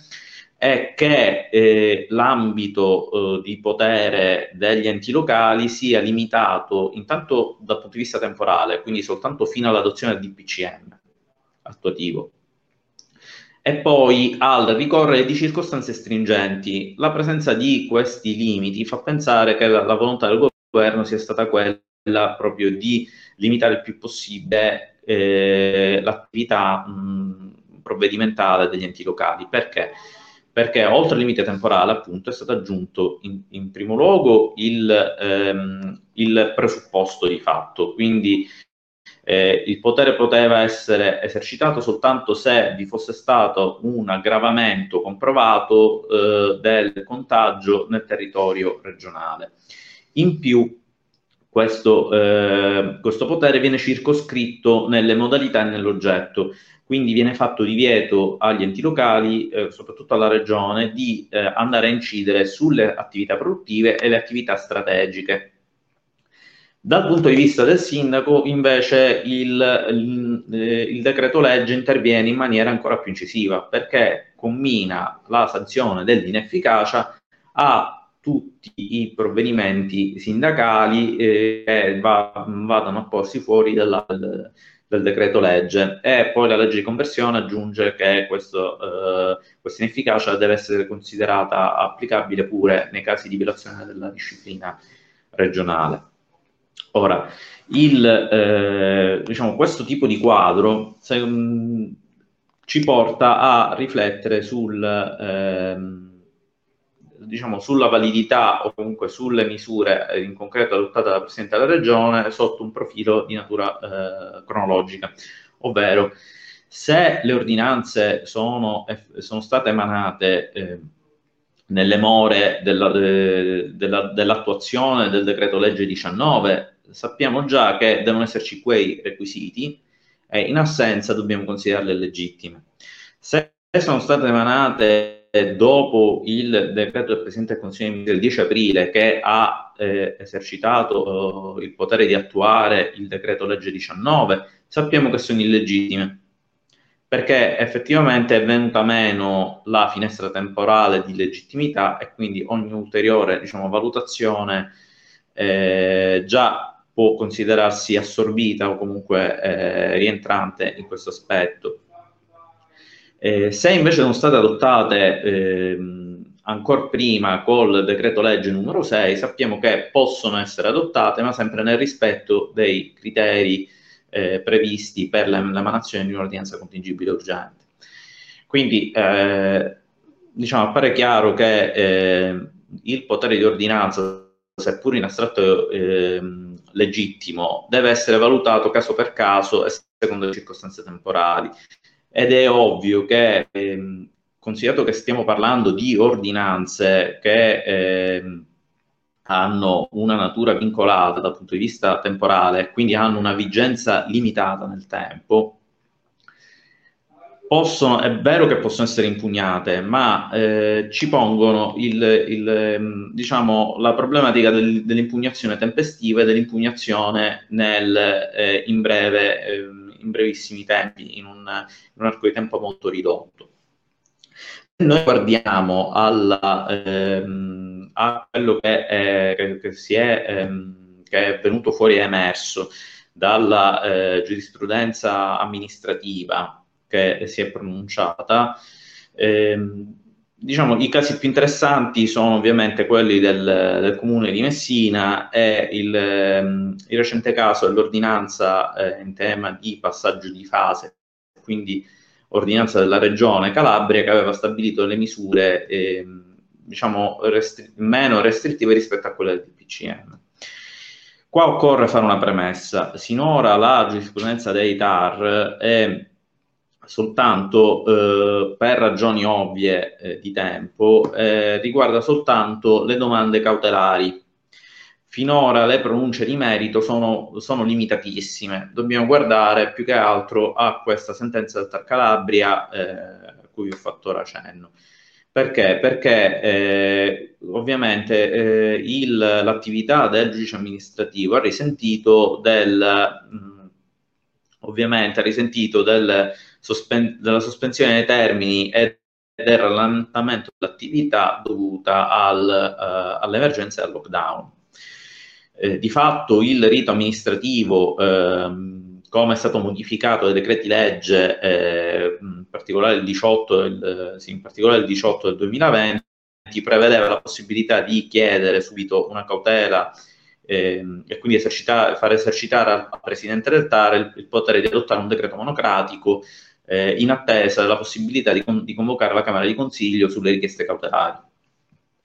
Questo ovviamente ci porta ad avere questa giurisprudenza che è molto stringata e non entra tanto nel merito di tutte le questioni di legittimità che possono essere proposte davanti ai TAR. Di particolare interesse però è un parere del Consiglio di Stato e la vicenda è quella del sindaco di Messina che aveva stabilito, diciamo motu proprio, sull'onda probabilmente della sua preoccupazione relativamente ai pericoli di contagio nel territorio del Comune di Messina, che è stato comunque particolarmente affitto da un maggiore tasso di contagio rispetto agli altri comuni della regione, di imporre ai pendolari, ma più che ai pendolari a tutti quei soggetti che si trovassero ad attraversare lo Stretto di Messina e quindi attraversare il territorio comunale per raggiungere altre mete,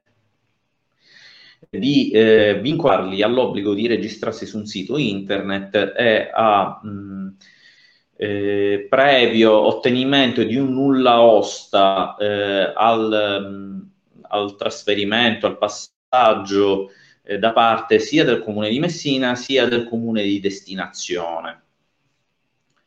Questo tipo di misura ha destato l'allarme del governo, probabilmente sotto il profilo politico anche per delle dichiarazioni particolarmente forti e anche, diciamo, offensive rivolte al ministro. Dico questo perché il ministero si è attivato esercitando un potere che non spesso si vede esercitare, cioè l'annullamento, il potere di annullamento straordinario degli atti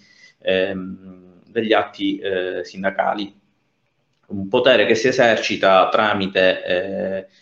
decreto del Presidente della Repubblica, previo parere in sede consultiva del Consiglio di Stato. L'allarme diciamo, si desume dal fatto che nell'arco di un giorno la prima sezione del Consiglio di Stato si è convocata in videoconferenza per valutare le richieste del Ministero dell'Interno e la nota di accompagnamento della Presidenza del Consiglio dei Ministri. La celerità, diciamo, dell'intervento è abbastanza significativa della volontà del governo di intervenire presto e in maniera incisiva. Sotto questo profilo anche la celerità del Consiglio di Stato è abbastanza significativa. Ad ogni modo, il Consiglio di Stato, esaminando la vicenda, ha reso un parere che è molto interessante, il numero 735 del 2020,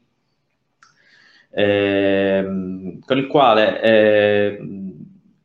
intanto accoglie l'osservazione del governo secondo cui la natura vincolata temporalmente dell'ordinanza non esclude l'interesse del governo a annullarla con proprio provvedimento.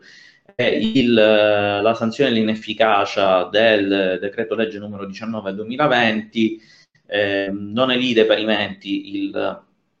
questo, diciamo, interesse per il semplice fatto che la sussistenza formalmente di questa ordinanza sindacale comunque induce confusione nel cittadino ed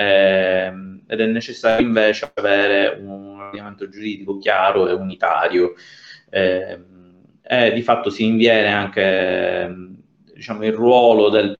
Presidente dei Ministri proprio attraverso l'articolo 95 della Costituzione, che è di fatto quello che attribuisce al Presidente del Consiglio dei Ministri il compito di garantire l'unitarietà dell'azione amministrativa dell'esecutivo a tutti i livelli. Ora, nel valutare questo provvedimento, il Consiglio di Stato è stato diciamo molto netto nel sottolinearne vari profili di legittimità, fra cui tanto il fatto che il sindaco ha esorbitato dal potere di emanare ordinanze, diciamo, anche immaginando che avesse un tale potere, che comunque di fatto è escluso dal decreto legge. Questo perché ha creato degli adempimenti e degli oneri ai sindaci di altri comuni, laddove il potere di ordinanza sindacale è sempre limitato al territorio comunale. Inoltre, un altro profilo di legittimità abbastanza netto su cui ha intervenuto il Consiglio di Stato è stato proprio l'avere esorbitato anche dall'ambito delle misure che sono state effettivamente, che era legittimo adottare in termini di restrizioni per fronteggiare il rischio di contagio. Allo stesso modo si è pronunciato il Tar Calabria si è pronunciato nel merito, perché ha adottato una formula di rito un po' particolare, ovvero ha concordato con le parti. C'erano anche dei comuni costituiti ad adiuvandum, il Codacons, sebbene l'intervento del Codacons sia stato poi dichiarato inammissibile, di fatto ha concordato con le parti la rinuncia ad adottare un provvedimento cautelare per avere un'immediata pronuncia nel merito. Questo è utile, diciamo, per noi giuristi per valutare i vari profili di legittimità dell'esercizio di un potere di ordinanza, perché il Tar Calabria ha avuto modo di essere così il primo a dare delle indicazioni sul ruolo degli enti locali, sul potere di ordinanze e sugli effettivi di questo potere. Di fatto Calabria ha confermato che il decreto legge numero 19 esclude l'emanazione di ordinanze successivamente al DPCM. E ovviamente ha sottolineato anche il fatto che non è possibile, ovviamente, per l'autorità locale utilizzare il potere di ordinanza per andare a modificare quelle che sono invece le misure che sono prestabilite dalla norma di legge per ragioni anche di gerarchia delle fonti. Detto questo, nella valutazione ovviamente dei profili ho anche, diciamo, posso aggiungere anche una mia piccola esperienza personale, perché ho assieme al valido apporto di alcuni colleghi amici, l'avvocato Giuseppe Lipari del Foro di Roma, l'avvocato Daniele Nicoletti del Foro di Palermo e l'avvocato Massimo Sidochi del Foro di Padova, affrontato il tema con riferimento a un'ordinanza del Presidente della Regione Sicilia, in cui venivano adottate delle misure più restrittive rispetto a quelle che venivano invece adottate dal governo. In un quadro, però, una serie di circostanze in cui il tasso di contagio dell'epidemia era significativamente inferiore rispetto ad altre regioni, cosa che porta già a escludere di per sé l'esercizio di un potere come quello dell'ordinanza contingibile urgente, perché il presupposto di contingibilità e di urgenza richiede per l'appunto per fronteggiare un aggravamento, una situazione particolarmente eccezionale, non certo una situazione che è uniforme o addirittura meno grave rispetto alle altre regioni. Nell'affrontare questo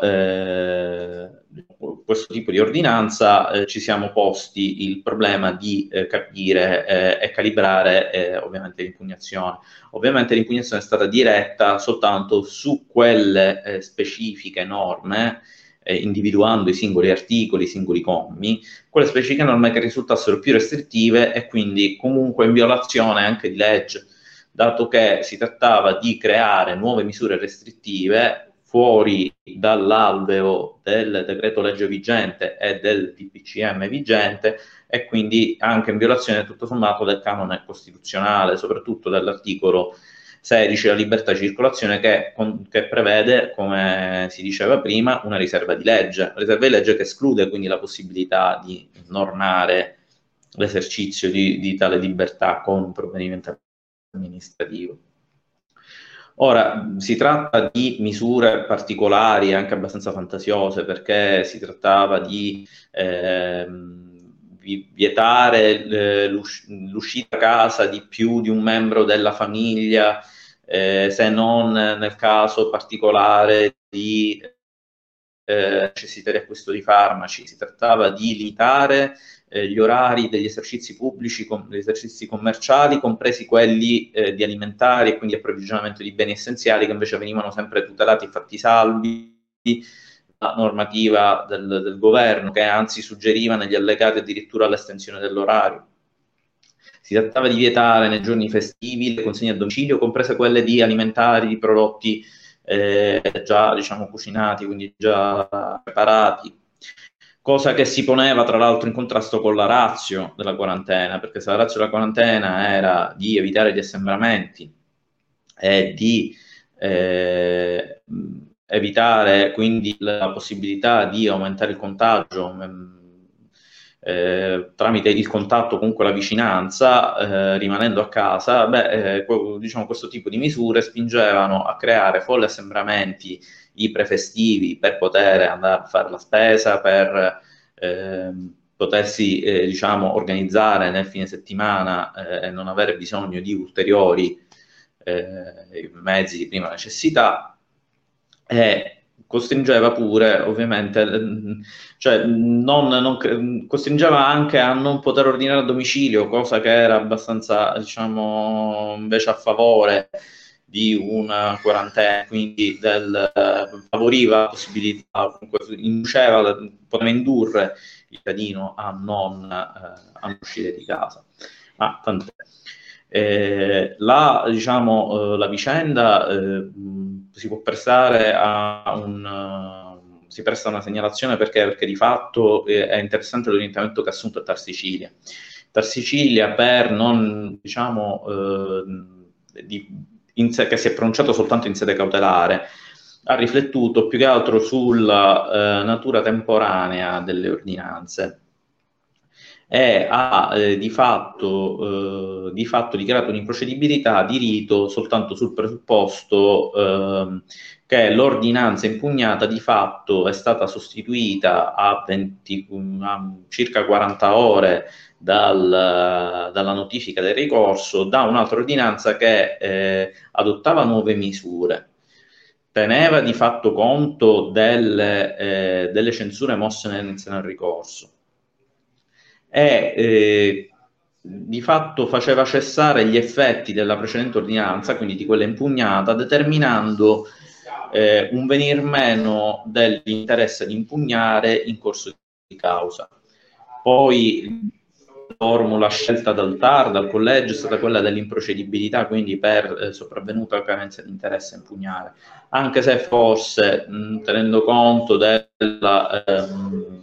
giurisprudenza del CGR del Consiglio di Stato e anche tutto sommato del contenuto dell'ordinanza sostitutiva, forse sarebbe stato meglio adottare un altro tipo di pronuncia, cioè di più di cessazione della materia del contendere. Questo perché di fatto è come se di fatto l'amministrazione ha agito in autotutela e ha emendato il suo provvedimento, più che sostituirlo completamente, perché il collegamento fra il nuovo provvedimento e il ricorso risulta in questo caso anche abbastanza significativo. Ora, dal punto di vista volendo trarre un filo conduttore, volendo cercare di trarre le somme di questa vicenda, anche se ovviamente è ancora un po' presto, non possiamo che, dico a mio modesto avviso ovviamente, considerare che i sovrapporsi di questa disciplina, sia in ordine generale del governo, sia quella degli enti locali, nasce proprio che ormai la costituzionalizzazione dell'autonomia degli enti locali pone questi soggetti come soggetti che dal punto di vista dell'ordinamento hanno un nuovo ruolo, hanno, diciamo, una nuova funzione che cercano di esercitare. Come sottolineato dal TAR Calabria, però ovviamente questo porsi sulla scena degli enti locali deve rispettare sempre il principio di sussidiarietà e il principio di leale collaborazione. E ovviamente questo verrebbe anche di per sé anche dal principio di ragionevolezza dell'articolo 3, perché è ovvio che di fronte a un'emergenza nazionale la cabina di regia deve essere necessariamente accentrata per tenere conto di tutti gli aspetti e avere una visione d'insieme maggiore. Ovviamente dal punto di vista non più dell'autorità, ma dal punto di vista del cittadino, è chiaro che il cittadino si trova a subire delle restrizioni che in parte ovviamente rispondono comunque a una disciplina di rango superiore e ovviamente anche quella di legge, specie in questo caso dove il decreto legge di fatto, andando ad adottare una normativa specifica e speciale su una singola circostanza, è andata a derogare naturalmente a tutta la normativa che si pone attorno, specialmente ai veri poteri conferiti alle leggi ovviamente sulla sanità, perché ovviamente se andiamo a guardare, spulciare un po' i codici, scopriamo ad esempio che molti provvedimenti avrebbero potuto essere anche adottati dal Ministero dell'Interno o dal prefetto attraverso il testo unico adottato con il decreto 1265 del 1994, cosa che però non è stata fatta, probabilmente anche per una ragione politica di dare un segnale di controllo della situazione da parte del governo, dato che comunque l'epidemia è letteralmente scoppiata. Certo, dicevo, dal punto di vista del cittadino, il cittadino si trova a subire queste restrizioni. L'idea che li debba subire supinamente o per il semplice fatto che provengano da un'autorità invece è un'idea che si può considerare anche pericolosa guardando alla storia del costituzionalismo. Perché vabbè, ovviamente autori molto più autorevoli di me hanno sottolineato che basare il comportamento o la forza impositiva di una regola soltanto sul principio di autorità è quello che caratterizza non tanto il modello di Repubblica Democratica quanto dello Stato autoritario, se non quello dittatoriale. E in particolare sul suo settatoriale varrà a considerare che uno degli elementi salienti che giustifica e veniva utilizzato dalla dottrina giuspubblicistica nella Germania degli anni 30 era il richiamo al concetto di Führerprinzip, che era stato elaborato un po' prima, negli anni 20, da von Keyserling. L'idea che il capo fosse investito di poteri assoluti perché di per sé, secondo un'idea un po' figlia del romanticismo filosofico, incarna lo spirito del popolo e quindi l'individuo è solo una formica all'interno di questo formicaio con la regina, sposta tutto su un piano di obbedienza formale, obbedienza all'autorità in quanto autorità. Questo ovviamente si contrasta in realtà con i principi del nostro ordinamento, di ogni ordinamento democratico, dove l'esercizio di un potere ovviamente deve provenire dall'autorità, ma l'autorità deve essere munita di quel potere, lo deve esercitare secondo le previsioni di legge. Per questo spesso l'idea stessa di andare a giustificare tutto con un mandato elettorale ipotetico di fatto contrasta in realtà con l'idea di Repubblica e Democrazia, contrariamente a quello che un po' si dice in giro o nel discorso che è diventato un po' la vulgata. Dal punto di vista del cittadino, come dicevo, di fatto il fatto che comunque il potere sia esercitabile, sia previsto e sia limitato a un alveo, vuol dire che il cittadino può essere parte attiva, diligente e responsabile, e quindi valutare se questo potere è legittimo e poter insorgere laddove la sua posizione viene danneggiata, incisa davanti all'autorità, e lì sta l'autorità giudiziaria, e quindi lì sta infatti il funzionamento del sistema attraverso ovviamente l'articolo 24 della Costituzione, l'esistenza, la sussistenza di giudici specifici come il TAR, che avrebbero il compito di garantire il cittadino dall'abuso del potere, che può essere anche semplicemente dovuto a non necessariamente a un complotto, ma anche a un semplice errore. Ovviamente la sussistenza di questi strumenti è la garanzia, la valvola di sfogo, la garanzia del corretto funzionamento dell'ordinamento. Detto questo, ho cercato di essere anche di rimanere in maniera molto succinta, specie considerato che il tema è anche abbastanza ampio e, come accennavo, risale storicamente ovviamente prima alla rivoluzione francese, a Napoleone e poi addirittura al regno sabaudo. Sperando poi di essere riuscito a essere, oltre che etico, ad avere dato qualche input specie al giurista per poter valutare se si trova in quelle situazioni in cui vale la pena coltivare un giudizio, coltivare un'impugnazione, fare valere un diritto, considerato che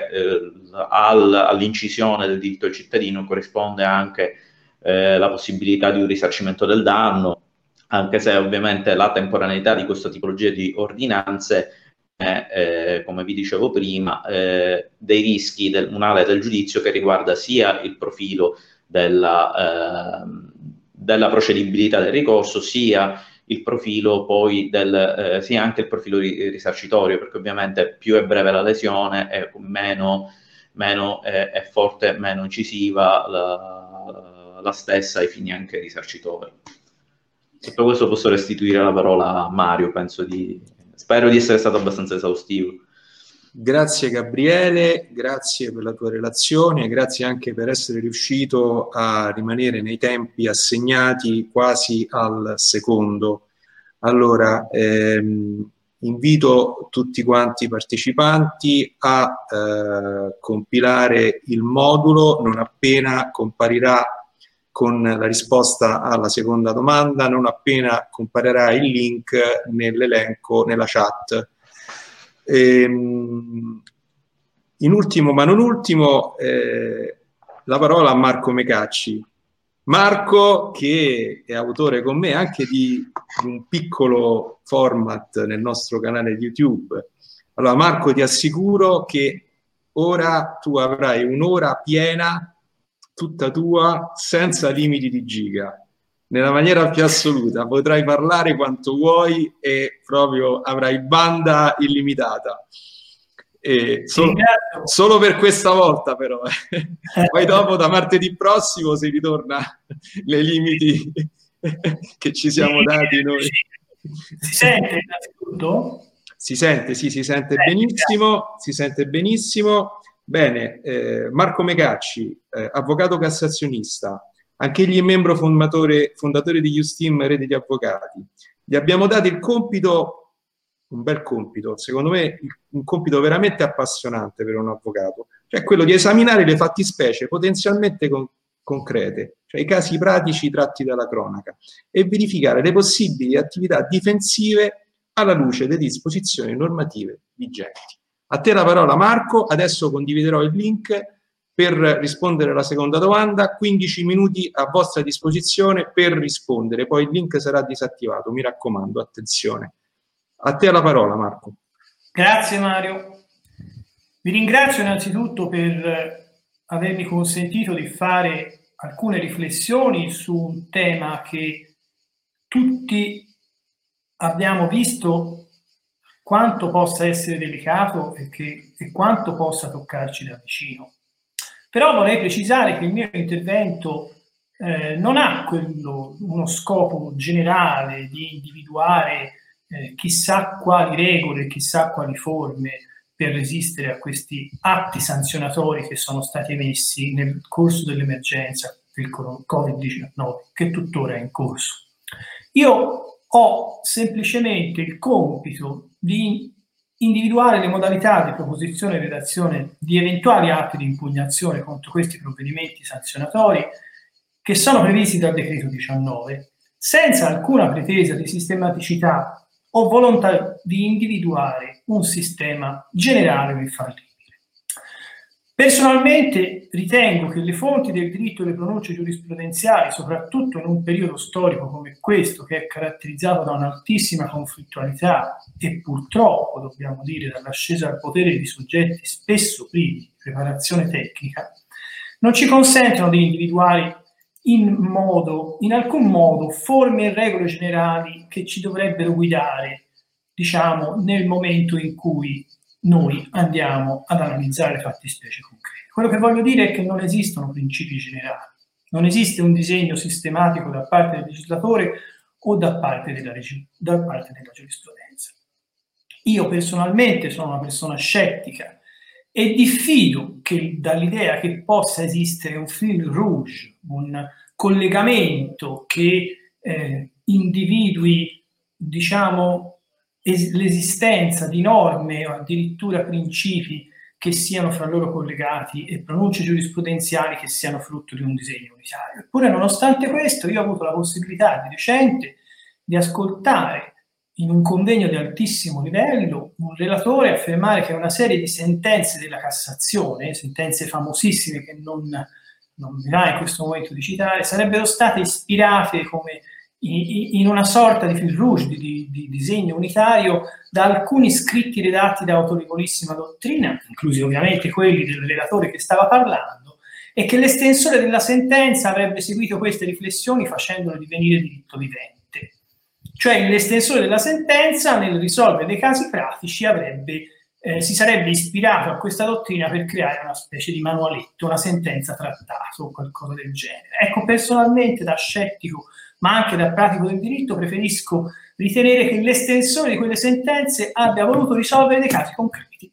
invece che pensare a come avrebbe potuto soddisfare i desideri della dottrina.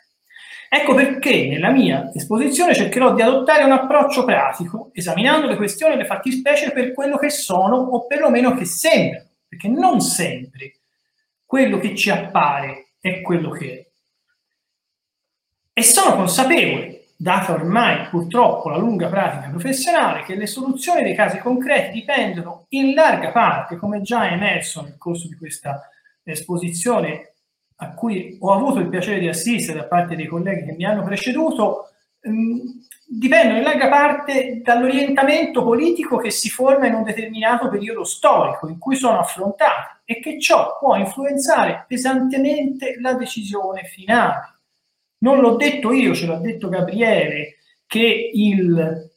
Tribunale amministrativo regionale della Sicilia sostanzialmente gli ha dato ragione, ma l'ha dichiarato il ricorso inammissibile perché nel frattempo l'amministrazione si era adeguata. Diciamo che usando un'espressione un po' colorita, non importa di che colore il gatto se il topo è stato acchiappato, diceva Deng Xiaoping, ma questo naturalmente da un punto di vista giuridico non è molto rasserenante. Quindi, in altre parole, fuori di metafora,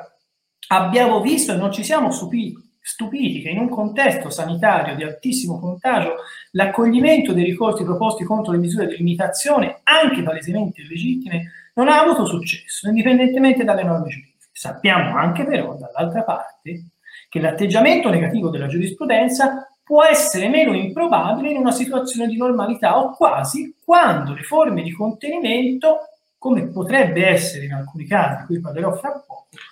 possono apparire eccessive o spropositate rispetto alla situazione concreta che percepiamo.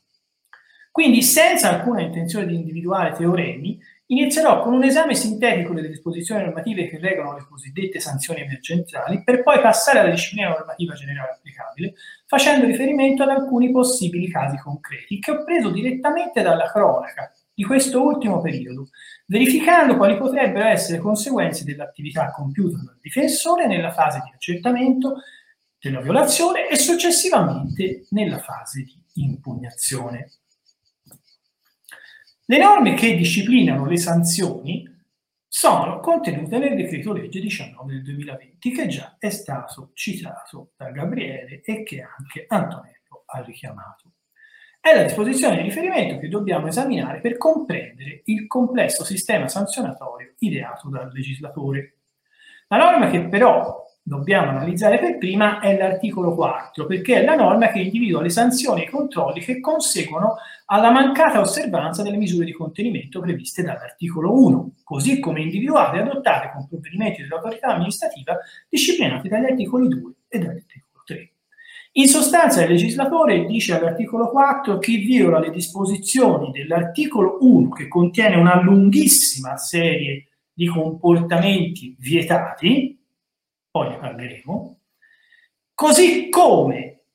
adottate dai decreti ministeriali, dai decreti del Presidente del Consiglio dei Ministri e dai decreti sempre del Presidente del Consiglio dei Ministri, sentite le regioni interessate nel momento in cui appunto riguardano disposizioni infraregionali o regionali, chi viola quelle disposizioni è punito con.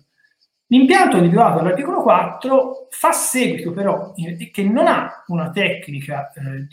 di individuazione della sanzione particolarmente originale, anche se c'è da dire che non c'è di mezzo di solito il provvedimento amministrativo. Noi sappiamo, per esempio, mi viene in mente in materia edilizia, che ci sono tutta una serie di comportamenti individuati e poi c'è una norma di chiusura che dice chi viola queste disposizioni è punito con una sanzione da. Non c'è niente di nuovo in questa tecnica.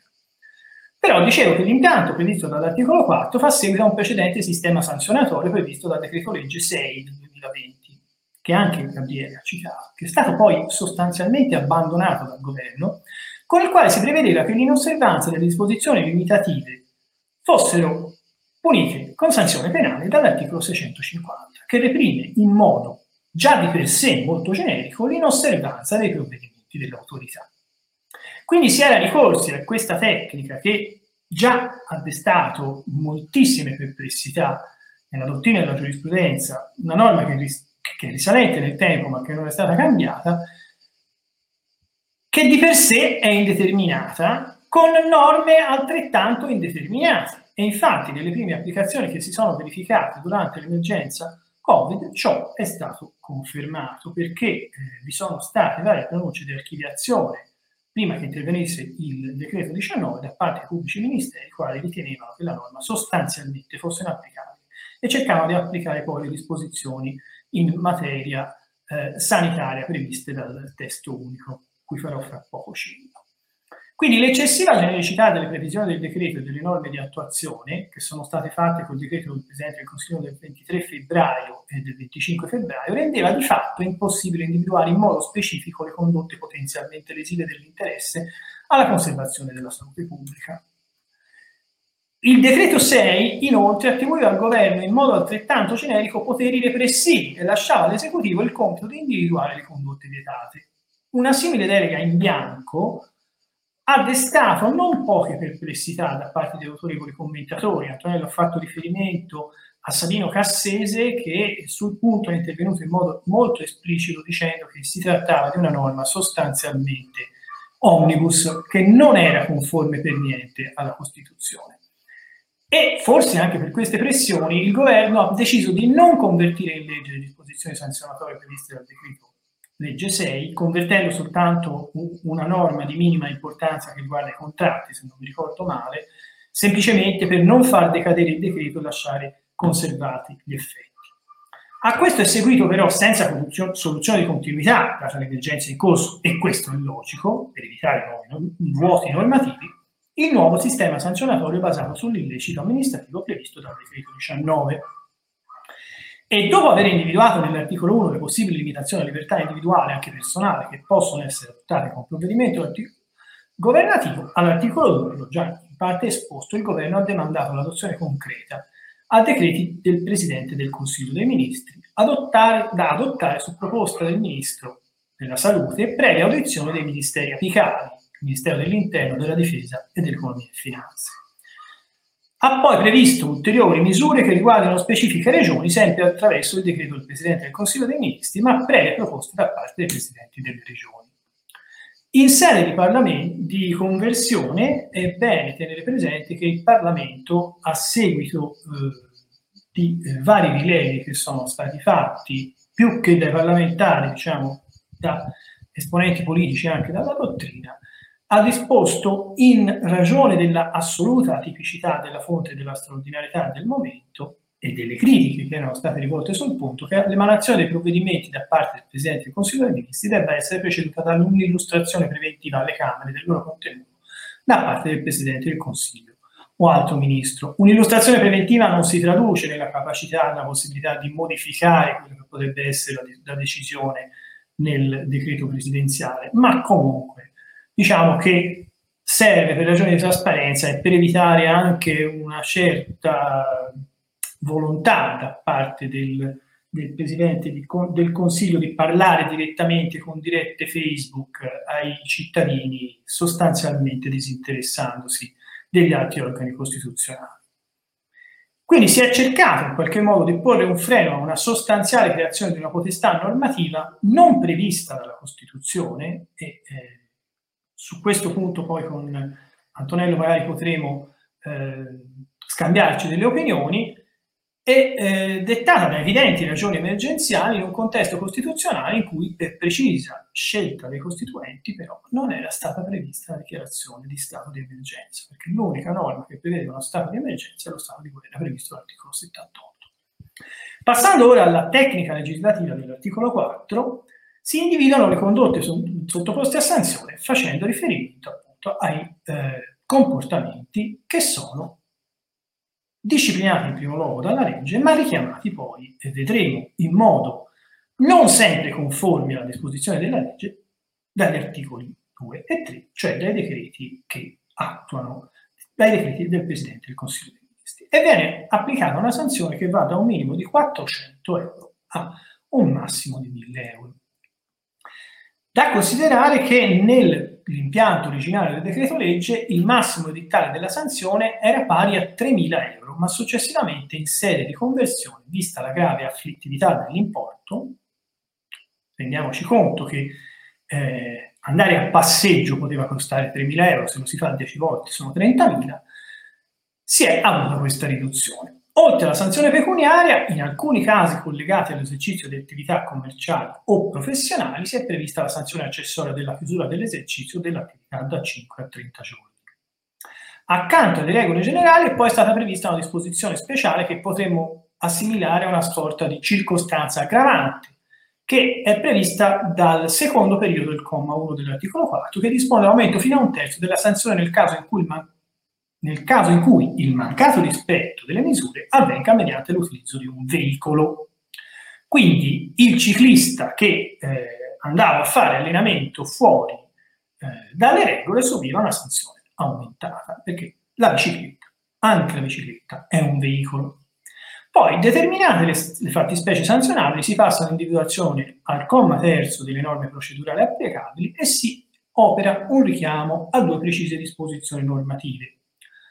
che però sono richiamate non in modo organico, ma appunto in modo abbastanza casuistico, giusto per individuare un sistema di normazione. Il primo richiamo alla legge 689 dell'81 nella parte in cui disciplina le regole generali riguardanti le sanzioni amministrative, nella specie il capo primo, sezione prima e seconda, gli articoli da 1 a 31, norme che conosciamo bene perché sono quelle che dettano i principi generali sulle sanzioni amministrative. Sappiamo che la legge 689 è intervenuta nell'ambito di una vasta operazione di penalizzazione risalente nel tempo e che ha sostituito un meccanismo sanzionatorio di carattere con un meccanismo sanzionatorio di carattere amministrativo, le condotte di minore gravità che prima avevano rilevanza penale, e dell'accertamento di queste condotte è incaricato nella maggior parte dei casi il prefetto. Poi le norme, è vero, sanzioni amministrative sono innumerevoli, sicuramente ci saranno norme che attribuiscono potestà, oltre ovviamente agli enti, a soggetti diversi dal prefetto. Per esempio, mi viene in mente sicuramente in materia ambientale. Poi l'articolo 4,3 del decreto legge dispone espressamente che per quanto stabilito nel presente, non stabilito nel presente articolo si applicano le disposizioni delle sezioni prima e seconda, capo primo della legge 689. Il secondo richiamo normativo è invece l'articolo 202 del codice della strada, che questo sostanzialmente per ragioni di cassa e di volontà di accertare piuttosto spicciamente la capacità, evitare poi ricorsi ad altre attività, si prevede che il trasgressore possa pagare con una riduzione del 30% entro 5 giorni dalla ricevuta contestazione, oppure addirittura, se gli accettatori sono dotati di strumenti elettronici per la riscossione, pagare direttamente nelle loro mani, come avviene appunto nel caso del codice della strada. Però questa è l'unica norma del codice della strada che viene richiamata e vedremo che questo ha una sua importanza. Poi, sempre nell'articolo 4, seguono disposizioni speciali che prevedono modalità di chiusura delle attività degli esercizi, ulteriori disposizioni che prevedono il raddoppio della sanzione in caso di reiterazione, quindi se consideriamo che la sanzione dettata prima poteva arrivare a 3.000 euro e che si poteva raddoppiare, ci rendiamo conto che le pene, che sono vere e proprie pene pecuniarie che erano state imposte, erano al limite del draconiano. Poi al comma 6 e 7 disposizioni di raccordo con il codice penale che fanno salvi i delitti di epidemia e di avvelenamento, e con il testo unico delle disposizioni sanitarie l'articolo 260 cui ho fatto prima riferimento, che era stato individuato nel periodo in cui c'era quella problematica legata all'articolo 650 del codice penale che sostanzialmente veniva ritenuto inapplicabile. Si tratta dell'inosservanza di un ordine dato per impedire una malattia infettiva o contagiosa. Come giustamente ha osservato Gabriele, le norme in realtà c'erano, e come soltanto per varie ragioni si è ritenuto appunto di fare questa legislazione emergenziale alluvionale che poi non ha di fatto creato altro che problemi e limiti di cui parleremo. Il comma 8 prevede che le disposizioni dell'articolo 4 che sostituiscono le sanzioni penali con sanzioni amministrative si applichino anche alle violazioni commesse anteriormente alla data di entrata in vigore del decreto, ma che in tal caso siano ridotte della metà. Anche questa è una tecnica non nuova, perché quando si è introdotta la depenalizzazione prevedendo che un determinato fatto divenga poi sanzione amministrativa, sono previste appunto forme di conversione della pena, trattandosi della pena della sanzione penale in sanzione amministrativa, che è una disciplina ritenuta, secondo me, in alcuni casi molto a torto di favore. Dico molto a torto perché sappiamo bene che per la pena detentiva, prima di avere l'effettività della sanzione, devono passare ci sono molti passaggi da affrontare. La sanzione amministrativa, anche se è una pena pecuniaria, è immediatamente efficace, quindi prendere una multa in sede penale per la sospensione non equivale certo ad avere una sanzione amministrativa che non può essere sospesa, a volte di importi molto molto rilevanti. Oltre a questo, nell'ultima parte dell'articolo 4 il governo introduce un vasto dispiegamento di forze, perché dice che le misure possono essere eseguite con l'ausilio della polizia, del personale dei corpi di polizia municipale, che siano agenti di pubblica sicurezza. Ha lasciato da parte quelli che a Firenze chiamiamo i vigili, cioè quelli non quelli che fanno soltanto le multe sulle strisce blu, tanto per intendersi, e le forze armate, che sono state espressamente equiparate per l'occasione ad agenti di pubblica sicurezza, sentiti i competenti comandi territoriali. Quindi questo dispiegamento di forze, che è stato introdotto con, diciamo, una normativa davvero straordinaria, è stato sicuramente dettato dalla necessità di contrastare e reprimere condotte che non a torto sono state ritenute idonee a costituire il veicolo di trasmissione del virus.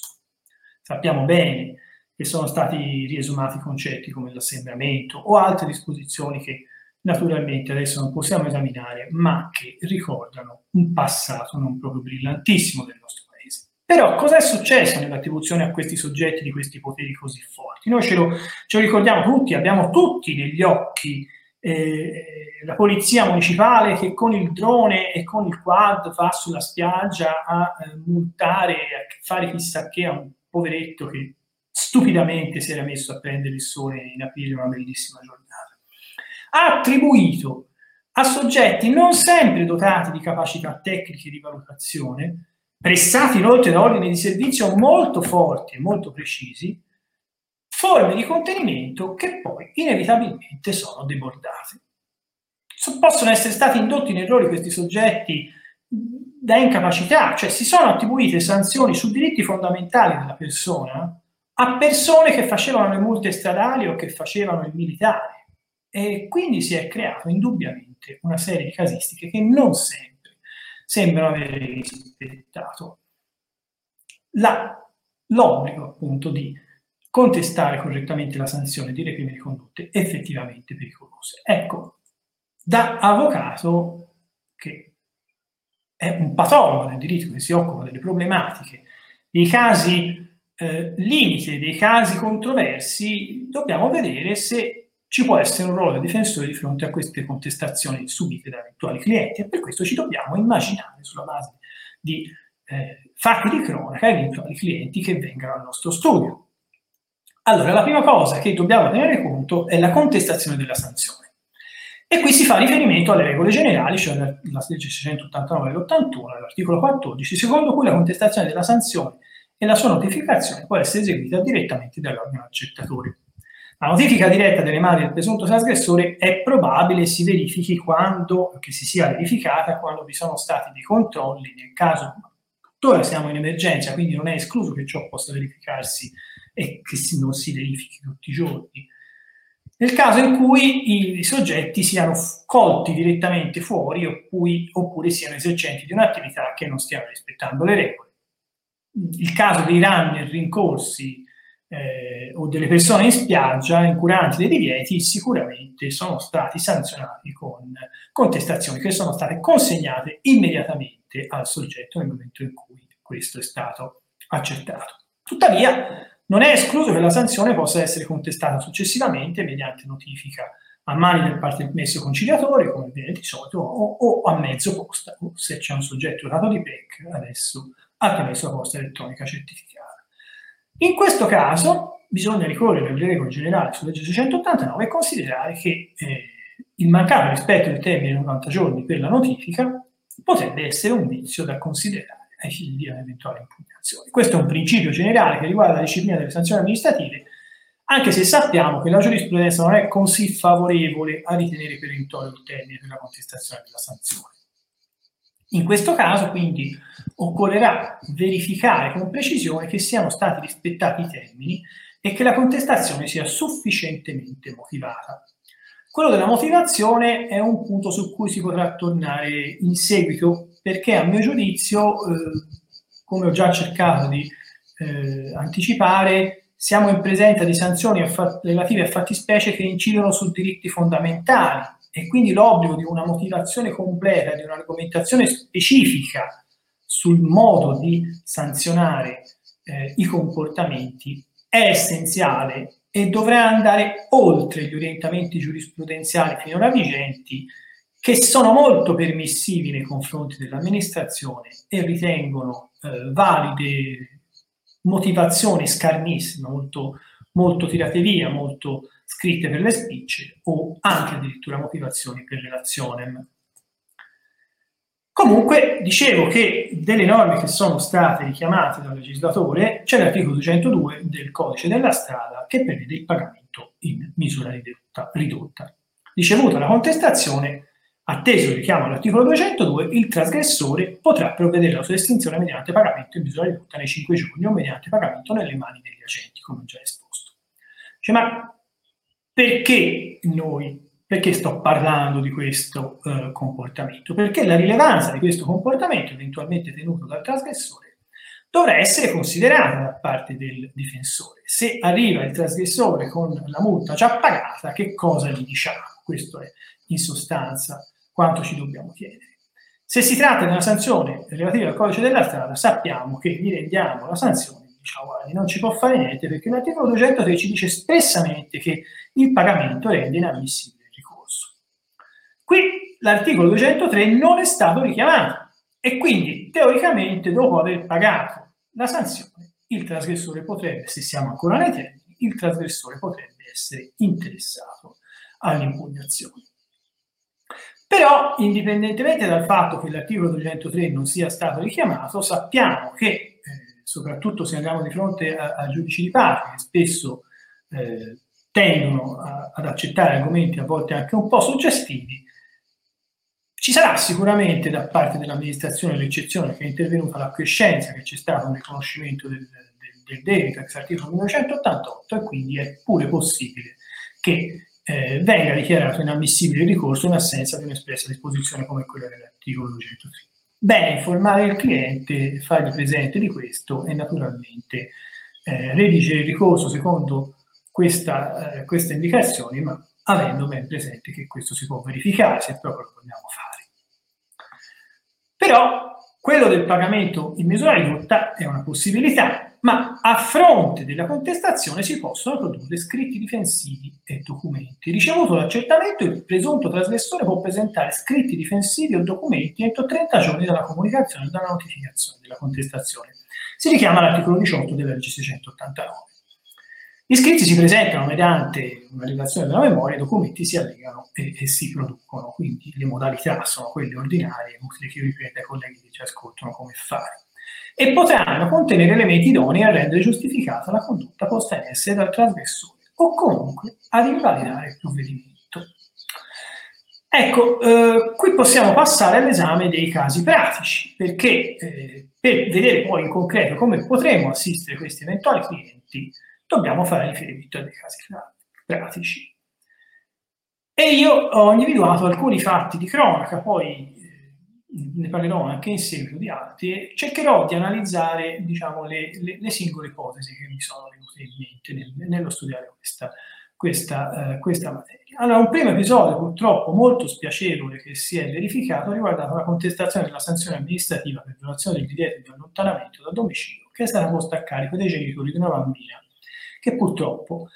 è un paziente oncologico che veniva accompagnata in un ospedale molto distante dalla residenza familiare per fare un controllo.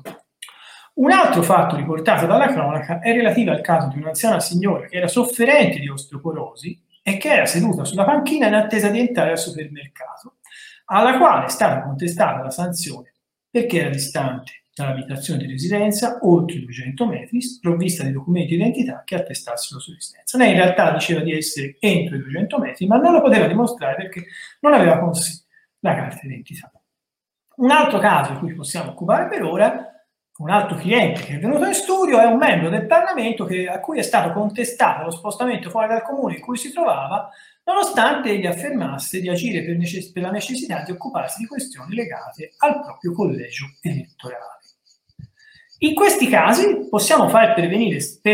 scritti difensivi e produrre documenti chiedendo eventualmente l'audizione, così come dispone l'articolo 18, e dare prova che gli accettatori sono incorsi in errore e che sussistono circostanze idonee ad escludere la responsabilità, così come prevede espressamente l'articolo 4 della legge 689 dell'81, non del 19, che fa riferimento allo stato di necessità, adempimento di un dovere, esercizio di una facoltà o di un diritto. Richiama le generali scriminanti, diciamo, di diritto penale per rendere la condotta incriminata dalla disposizione come legittima. Il prefetto sarà obbligato ad esaminare gli scritti difensivi e successivamente potrà procedere, come sappiamo, all'archiviazione della contestazione se riterrà fondata quanto rilevato dal destinatario dell'accertamento o se riterrà che non vi siano elementi sufficienti ad avvalorare l'ipotesi di chi ha eseguito la verifica. In sostanza, anche nella legge 689 il principio indubbio pro reo. Ecco, nel caso dei genitori della bambina, il primo che ho citato, che purtroppo è stato eclatante, ma non è da ritenersi unico, anche se magari non così eclatante, appare evidente che l'esercizio del diritto alla salute individuale, la necessità di curarsi della minore, prevalga sulla generica esigenza di salvaguardare la salute collettiva disposta dalle norme anti-Covid. In questo caso si è venuto a creare un conflitto di interessi fra l'esigenza di tutela delle condizioni di salute prevista l'articolo 32 come norma fondamentale, che è inutile richiamare perché è conosciuta da tutti, e una generica tutela della salute collettiva prevista dall'articolo 1 lettera B del decreto legge 19, così come poi richiamato dal decreto ministeriale, dal decreto del Presidente del Consiglio dei Ministri, può essere il 10 aprile o il 16 aprile, non cambia nulla, la norma è quella. In questa prospettiva mi pare che la prevalenza del diritto individuale sia indubbia e quindi che non facesse altro, ricorrendo all'articolo 4, che esercitare un proprio diritto prevalente rispetto al diritto alla salute collettiva. Nel caso della signora allontanatasi dall'abitazione entro i 200 metri, che non è stata momentaneamente in grado di mostrarlo, qui siamo di fronte a una questione di fatto, la successiva prova della sussistenza del suo diritto all'allontanamento dalla residenza, anche in questo caso il fatto che poteva legittimamente allontanarsi di 200 metri, senza stare a discutere se questo sia legittimo o meno, perché non ci interessa soltanto togliere la sanzione alla signora, costituisce una giusta ragione di annullamento della contestazione in ragione di una situazione di fatto che rendeva legittima la condotta, erroneamente non ritenuta tale. Perché nessuno obbligava l'agente accettatore a contestare immediatamente la sanzione, poteva chiedere alla signora di recarsi a casa o recarsi con lei e farle esibire un documento e ritenere tutto questo superato. Invece in questo caso l'accettatore è andato semplicemente a seguire le disposizioni di servizio occupandosi di una materia che chiaramente non poteva maneggiare, perché comunque qui si tratta di diritti molto delicati. Il diritto alla libertà di circolazione, la libertà individuale, è una libertà che non può essere compressa da provvedimenti spesso raffazzonati e di persone che non hanno nemmeno molta cognizione di causa. Peraltro sul divieto di allontanamento, oltre una certa distanza dall'abitazione, sappiamo che in molte regioni, per esempio in Veneto, varie ordinanze avevano ridefinito i limiti e sono sorte controversie, sono state diverse dichiarazioni fatte dal presidente della regione Veneto, Zaia, che diceva noi abbiamo previsto norme diverse che prevalgono su quelle nazionali. E anche in questo caso non si è fatto altro che ingenerare una confusione fra cittadini che credevano che fosse legittima la condotta e anche forze dell'ordine che non ne sapevano molto, e contestazioni che sono seguite. Passando poi all'ultimo caso per ora ipotizzato, che è quello del parlamentare che ha affermato di trovarsi fuori dal comune nell'esercizio di una prerogativa costituzionale e ritiene che la condotta sia legittima e non vietata dall'articolo 1 lettera A del decreto del Presidente del Consiglio dei Ministri del 10 aprile, si dovranno individuare elementi idonei a dimostrare l'esigenza di ragioni legate a comprovate esigenze lavorative, come l'esercizio del mandato parlamentare o altri elementi idonei che provino l'esistenza di interessi prevalenti su quello alla limitazione della circolazione per ragioni di interesse pubblico. Qui naturalmente il cliente ci dovrà aiutare fornendoci elementi essenziali da individuare a sostegno delle sue affermazioni. A questo punto passiamo a quelle che sono le attività che conseguono agli scritti difensivi. E a seguito della presentazione degli scritti difensivi, il prefetto potrà disporre, se ritiene fondati gli elementi addotti dal trasgressore, o comunque che non vi sia sufficiente prova della violazione, l'archiviazione. Il provvedimento di archiviazione verrà comunicato al destinatario. Nella pratica sappiamo che questo avviene di solito con lettera ordinaria che segue di molti mesi il provvedimento di archiviazione, perché la legge non prevede alcun termine perentorio per il suo compimento.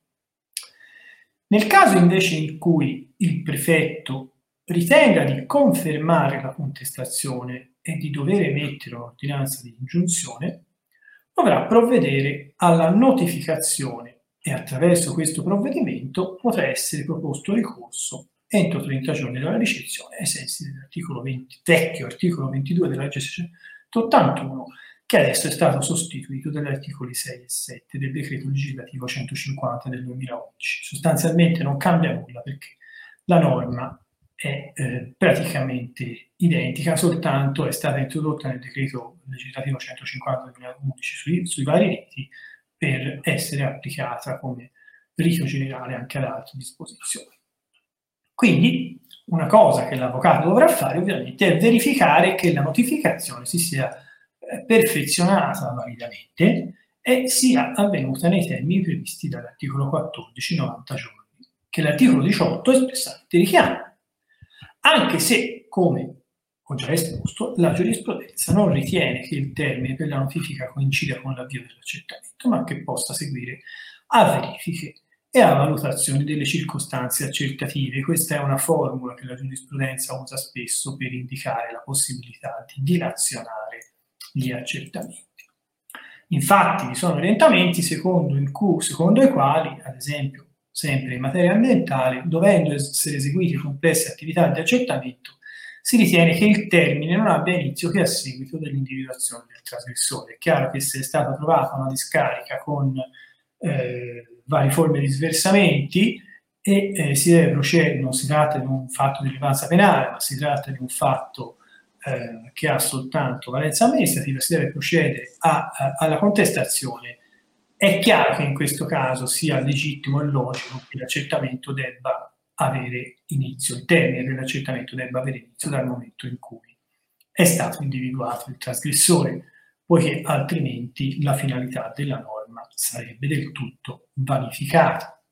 Ma in questo caso, è un caso molto diverso, il trasgressore è individuato, la signora era lì, il parlamentare è stato fermato in auto, è facile individuare chi sia il trasgressore, quindi il termine dei 90 giorni, anche in questo caso, non potrà essere individuato come scusante da parte appunto dell'ufficio procedente. L'accertamento ricevuto però, e questo l'ho già anticipato prima, dovrà essere motivato. E occorrerà tenere presente, a mio avviso, che la motivazione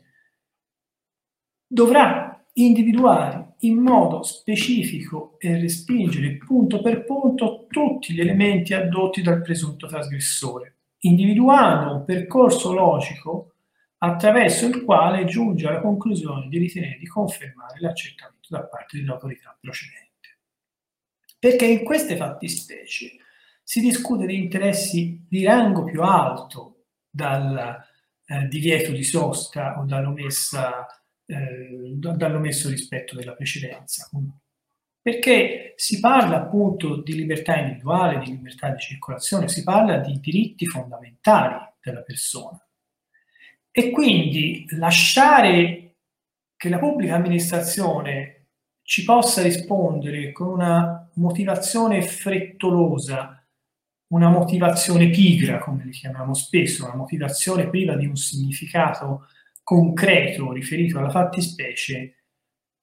non è un'attività che l'avvocato dovrebbe consentire. Quantomeno rilevare che la motivazione è generica e indeterminata su una materia come questa dovrebbe essere un punto fondamentale da individuare in un eventuale ricorso.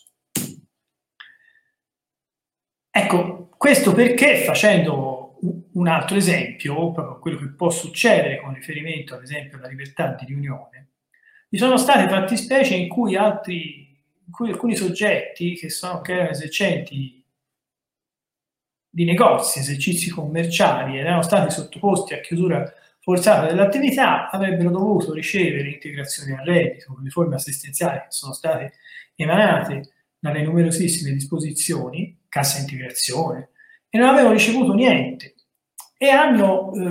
cercato di porre in essere forme di protesta pacifica, cioè andare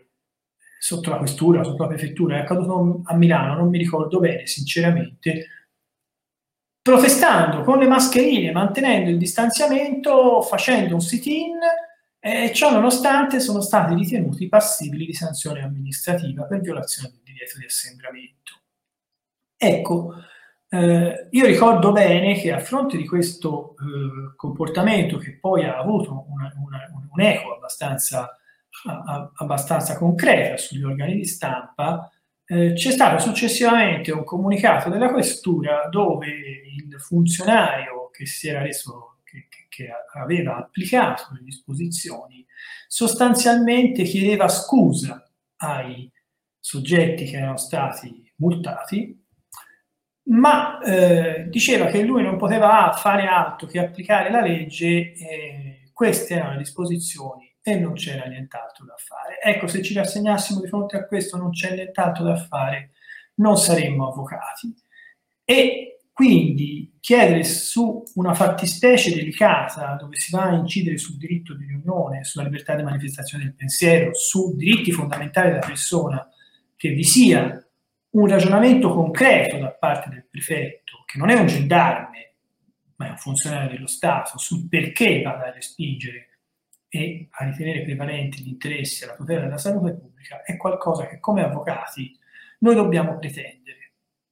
e non ci dobbiamo rassegnare di fronte al fatto che si tratti di comportamenti, che i decreti siano legittimi o meno. Noi dobbiamo renderci conto che in taluni casi si è forzata palesemente la mano e si è andati oltre a quelle che sarebbero le regole di contenimento che forse sarebbero state auspicabili in una situazione come questa, gravissima, drammatica, ma in cui rispettare il diritto è altrettanto fondamentale,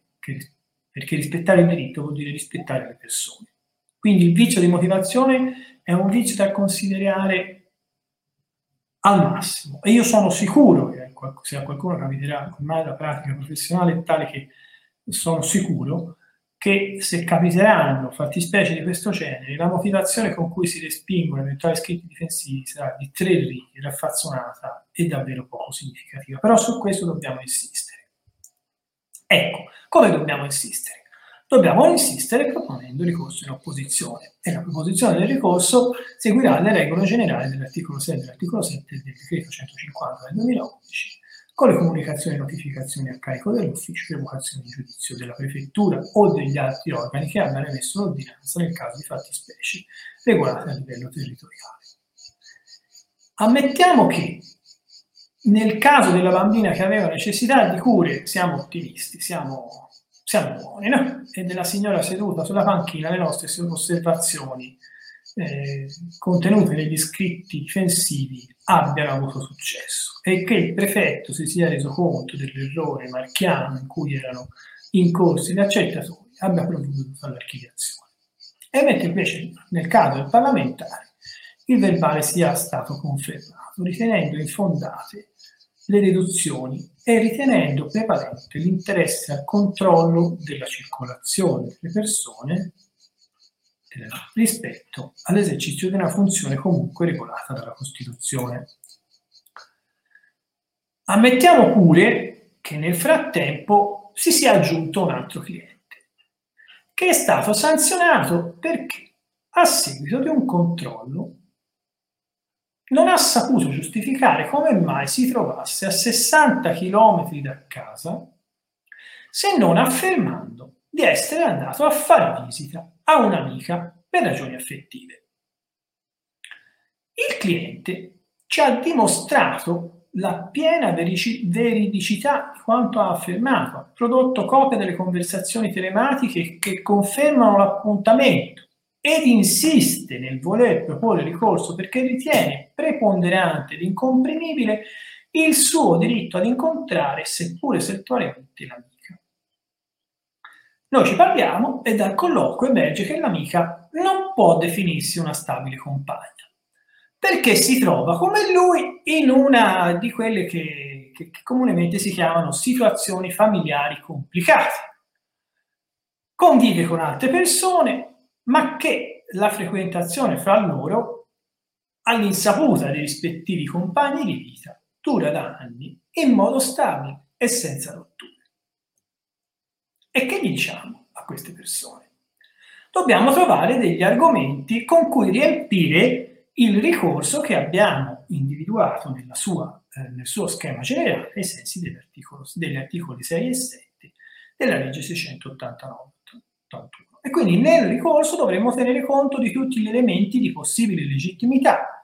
sia delle disposizioni normative di carattere generale, sia appunto di quelle specifiche che riguardano la singola fattispecie. Ovviamente dobbiamo valutare le singole fattispecie caso per caso, quindi non possiamo elencare una casistica specifica, né individuare analiticamente i motivi dell'impugnazione. Dobbiamo procedere a seconda del caso concreto. Però possiamo ipotizzare in linea generale un punto relativo al difetto di motivazione, sul quale ho già abbastanza ampiamente parlato per le ragioni che ho esposto, perché difficilmente, come ho già esposto, l'autorità che emette sull'ordinanza avrà motivato analiticamente le singole circostanze. Potremmo inoltre contestare il generale impianto del sistema sanzionatorio, facendo riferimento al fatto che in concreto i comportamenti vietati e sanzionati non sono individuati direttamente dalla legge, ma derivano da decreti del Presidente del Consiglio dei Ministri, che hanno sollevato non pochi dubbi di legittimità, soprattutto con riferimento al principio di legalità e alla difficile convivenza con la tassatività delle sanzioni amministrative, perché le sanzioni amministrative devono essere tassativamente indicate dalla legge. E questo lo impone l'articolo 1 della legge 689 dell'81. Ci dice che il principio di legalità è un elemento indefettibile, ma noi sappiamo che i decreti del Presidente del Consiglio dei Ministri sono stati spesso criticati proprio perché introducono disposizioni normative autonome ulteriori, non richiamate dalla legge, che ne autorizza l'emanazione. Con questo io non voglio pormi in polemica con Antonello sulla legittimità o meno. Io ritengo che di fatto l'emanazione dei decreti del Presidente del Consiglio dei Ministri abbia aggirato gli articoli 76 e 77, ma su questo ho scritto in altra sede. Qui voglio andare al concreto, al caso specifico. La legge non parla dei congiunti. I congiunti nascono con una definizione a dir poco funambolesca operata nel decreto presidenziale. Quindi possiamo sostenere in concreto che i decreti del Presidente, inizialmente previsti come mere norme attuative dell'ordinamento, anche in materia di protezione civile sono norme attuative dell'ordinamento, non sono disposizioni normative di carattere generale. Talvolta sono individuate nelle leggi più disparate. Io per esempio penso all'articolo 1, comma 34 della legge 76, la Cirinna affida a decreti del Presidente del Consiglio dei Ministri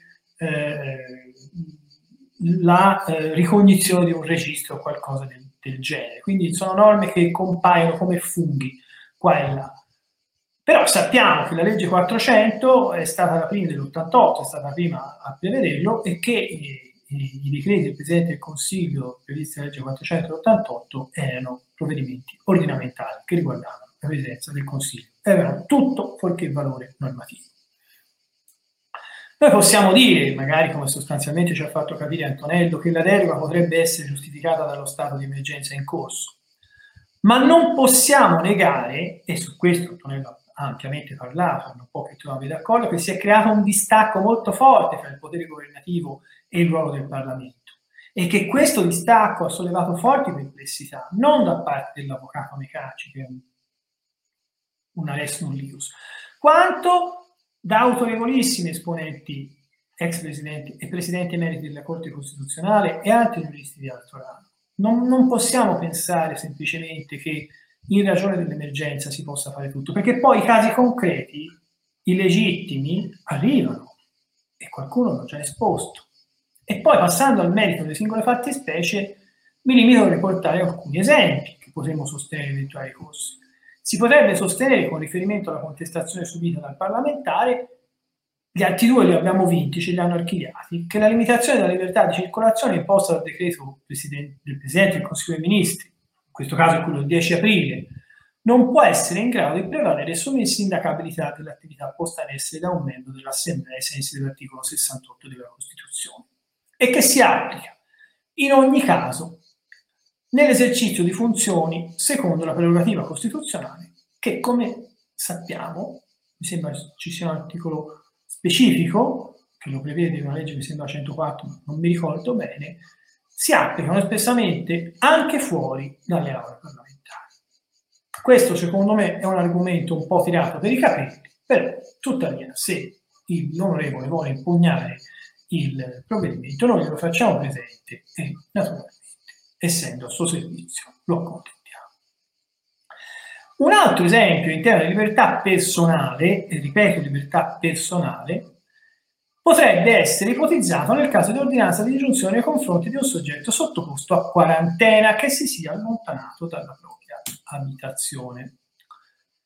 Io ho ascoltato con interesse quanto ha detto Antonello con riferimento al fatto che si tratta di libertà di circolazione, che c'è riferimento all'articolo 16 e quant'altro. Ha sicuramente esposto in modo lineare e chiarissimo il suo punto di vista. Però mi permetto di esporre il mio anche alla luce poi di un caso pratico che andrò a considerare successivamente. Si potrebbe sostenere che l'obbligo di permanenza domiciliare, imposto all'articolo 1 del decreto del Presidente del Consiglio dei Ministri, seppure diversamente qualificato come limitazione alla libertà di circolazione, in realtà costituisce una forma di restrizione della libertà personale. Noi sappiamo che in nomina quello che dice la legge non necessariamente è quello che la legge dice davvero, ci dice la giurisprudenza. Sappiamo bene che si occupa, sappiamo bene perché si occupa di diritto tributario, che talvolta la legge parla di tassa, ma anche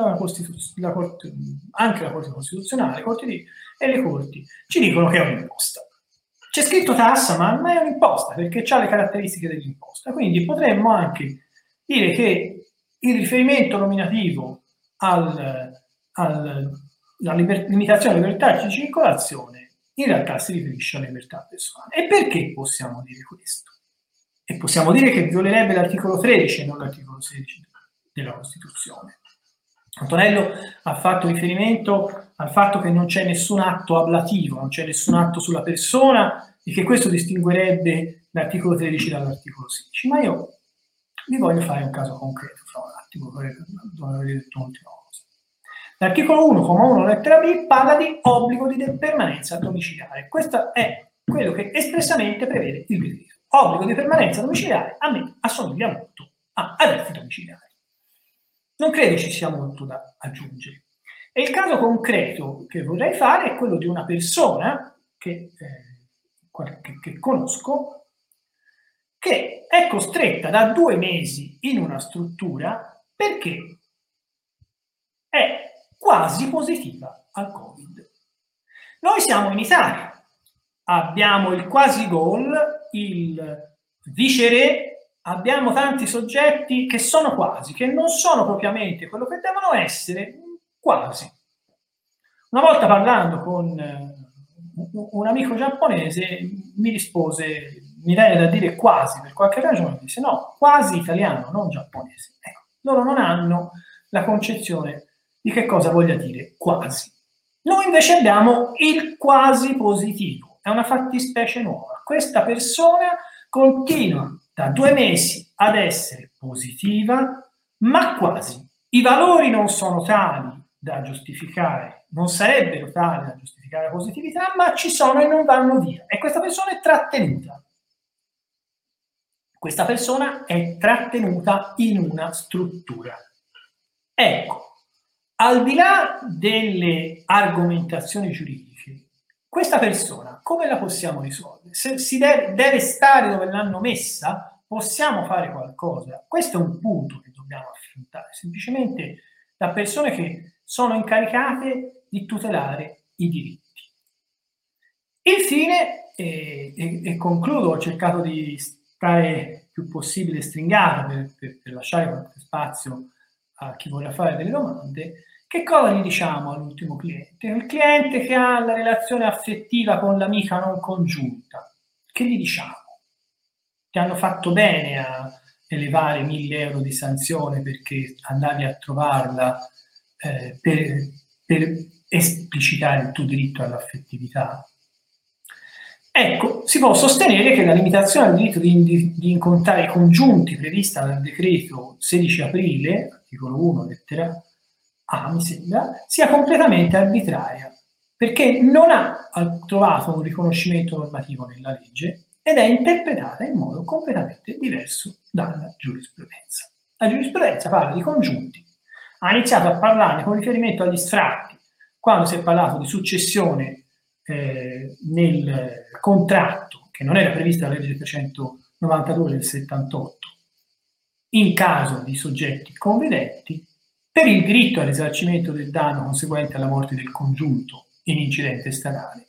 e in casi che non hanno nulla a che vedere con questa invenzione normativa farlocca che il governo ha posto in essere. E poi si può affermare che questa persona ha un diritto all'affettività, che ha diritto di avere l'affettività con chi vuole, che non deve stare a casa con la moglie perché magari è una tortura. O magari si tratta della signora che non vuole stare a casa col marito, e non voglio fare distinzioni di questo genere, ci mancherebbe altro. E il diritto all'affettività è stato già affrontato dalla Corte Costituzionale con le sentenze 301 del 2012, ma mi sembra c'è un'altra pronuncia del 99, che non è stato espressamente riconosciuto perché lì si parlava di un diritto che era collegato alla materia carceraria, perché purtroppo il diritto all'affettività è un diritto che trova la sua forma, trova la sua base, soprattutto quando c'è una restrizione della libertà. E qui in qualche modo abbiamo assaggiato un po' un'esperienza da carcerati. E si parla del diritto all'affettività in molteplici disposizioni, e la dottrina sta cercando di individuare l'esistenza di questo diritto, prima o poi naturalmente lo avremo. E si parla del diritto all'affettività presente negli articoli 3 e 8 della Costituzione, della Convenzione Universale dei Diritti dell'Uomo, nella Costituzione degli articoli 2, 29 e 31, e poi appunto in materia penitenziaria. Esistono richiami e disposizioni dell'Unione Europea, l'articolo 6 della raccomandazione 340 del 97, 24,44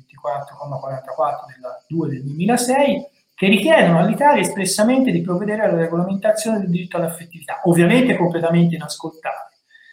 E seppur arbitrariamente, in modo molto ardito, si potrebbe assimilare la limitazione della libertà personale introdotta dalle norme sull'emergenza con l'esecuzione della pena.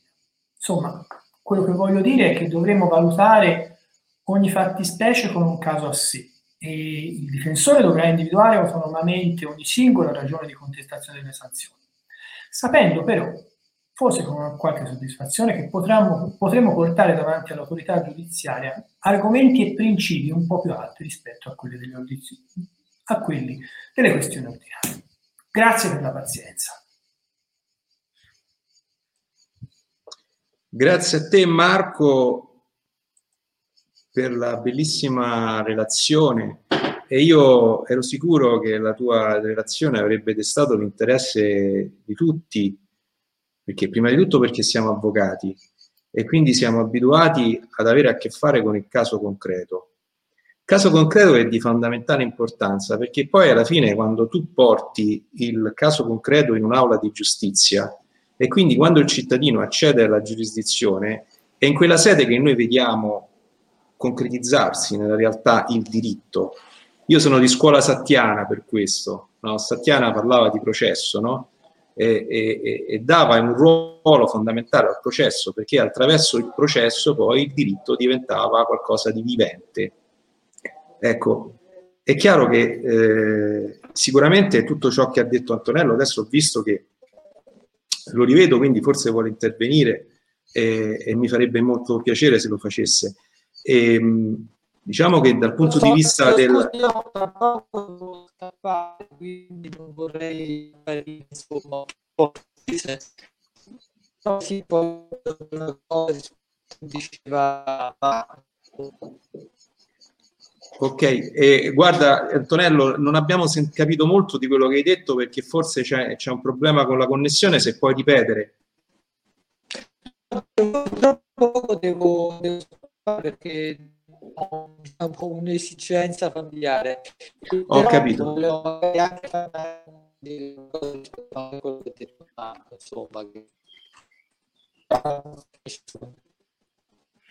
E guarda, io allora ho capito che tu adesso devi scappare perché hai un'esigenza familiare. Poi riguardo a Marco non ho capito, se lo puoi scrivere, no, magari nella chat lo posso ripetere, posso fare da ponte, ecco. Grazie, perché in questo momento proprio non riesco a capire.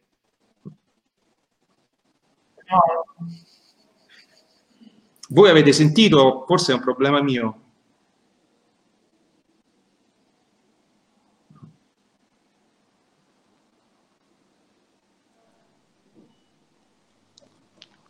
Mario, no, c'è un problema di connessione da me. Arriva la voce metallica distorta. Mi sentite? Okay. Adesso sì, adesso sì. Ok. Adesso sì. Dai, di. Ah, sì, no, allora, ovviamente sono punti di vista e è poi la questione centrale, principale forse di tutto il periodo emergenziale, no? Quindi la questione dell'articolo 13 piuttosto che dell'articolo 16 della Costituzione. Sul cosiddetto problema della norma penale in bianco, per quanto criticabilissima, io sono assolutamente d'accordo. Tuttavia sappiamo bene che il fenomeno è stato considerato costituzionale dalla Corte già negli anni 60 e 70 ed è poi alla fine una di quelle questioni che in concreto, cioè è diventata più una questione teorica che non una questione pratica, perché poi alla fine nella pratica sostanzialmente anche le ipotesi di norme penali in bianco anche nella nostra attività forense raramente si incontrano, se si incontrano penso appunto all'obbligo di presentarsi in questura banalmente per dimostrare dei documenti, il classico caso del migrante che viene intercettato per strada. Poi alla fine tali sono le questioni che non è che poi si arriva anche ad una questione in sede giudiziaria. Diversamente in questo particolare momento storico la questione si è posta, e si è posta anche con come dire, con la complessità che è stata evidenziata. Premesso che considero il diritto alla scappatella non un diritto fondamentale e in ogni caso da bilanciare con la forza fisica e morale della moglie. Mia moglie fa kickboxing, quindi io non riuscirei neanche a concepire l'idea di poter rivendicare un diritto alla scappatella, diciamo così. Ma al di là delle battute, non lo so, nel senso che... io faccio un ragionamento di tipo generale, mi rendo conto, però anche calato nel caso concreto, poi il ragionamento generale torna. Tutti i casi che sono stati esposti da Marco, io mi trovo assolutamente d'accordo, l'abnormità della sanzione ai genitori della ragazzina che deve andare a fare una seduta di oncologica, piuttosto che alla signora di una certa età che si siede perché ha problemi di salute, però quello non è un, diciamo così, è un piano diverso, è il piano dell'attuazione della legge che è stata data in talune circostanze ad agenti accertatori che o in certi momenti si sono sentiti dei piccoli padri eterni, lo abbiamo visto, anch'io sono stato fermato per strada con mia figlia, oppure hanno dato un'applicazione talmente pedissequa e quindi illogica e irrazionale di quelle norme che andava anche al di là del buonsenso. Diversa è la questione del parlamentare,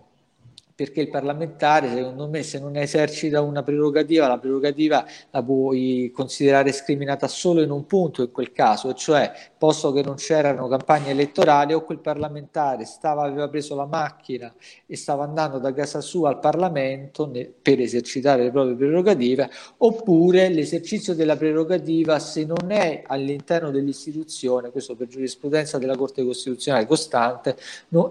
penso a tutte le questioni sulle immunità parlamentari, sulle dichiarazioni dei parlamentari, la prerogativa non si può dare, cioè non c'è la possibilità di un esercizio, come dire, della libertà di circolazione ad ampio raggio e non giustificato, perché io sono un parlamentare e sto esercitando delle funzioni. Le funzioni attengono al ruolo in Parlamento, poi se io ho il mio collegio, devo fare attività politica, questo non è esercizio della funzione del parlamentare, sto facendo un'altra cosa evidentemente. Quindi secondo me questa cosa non scrimina minimamente, ma proprio da un punto di vista tecnico secondo me non ci sono i presupposti.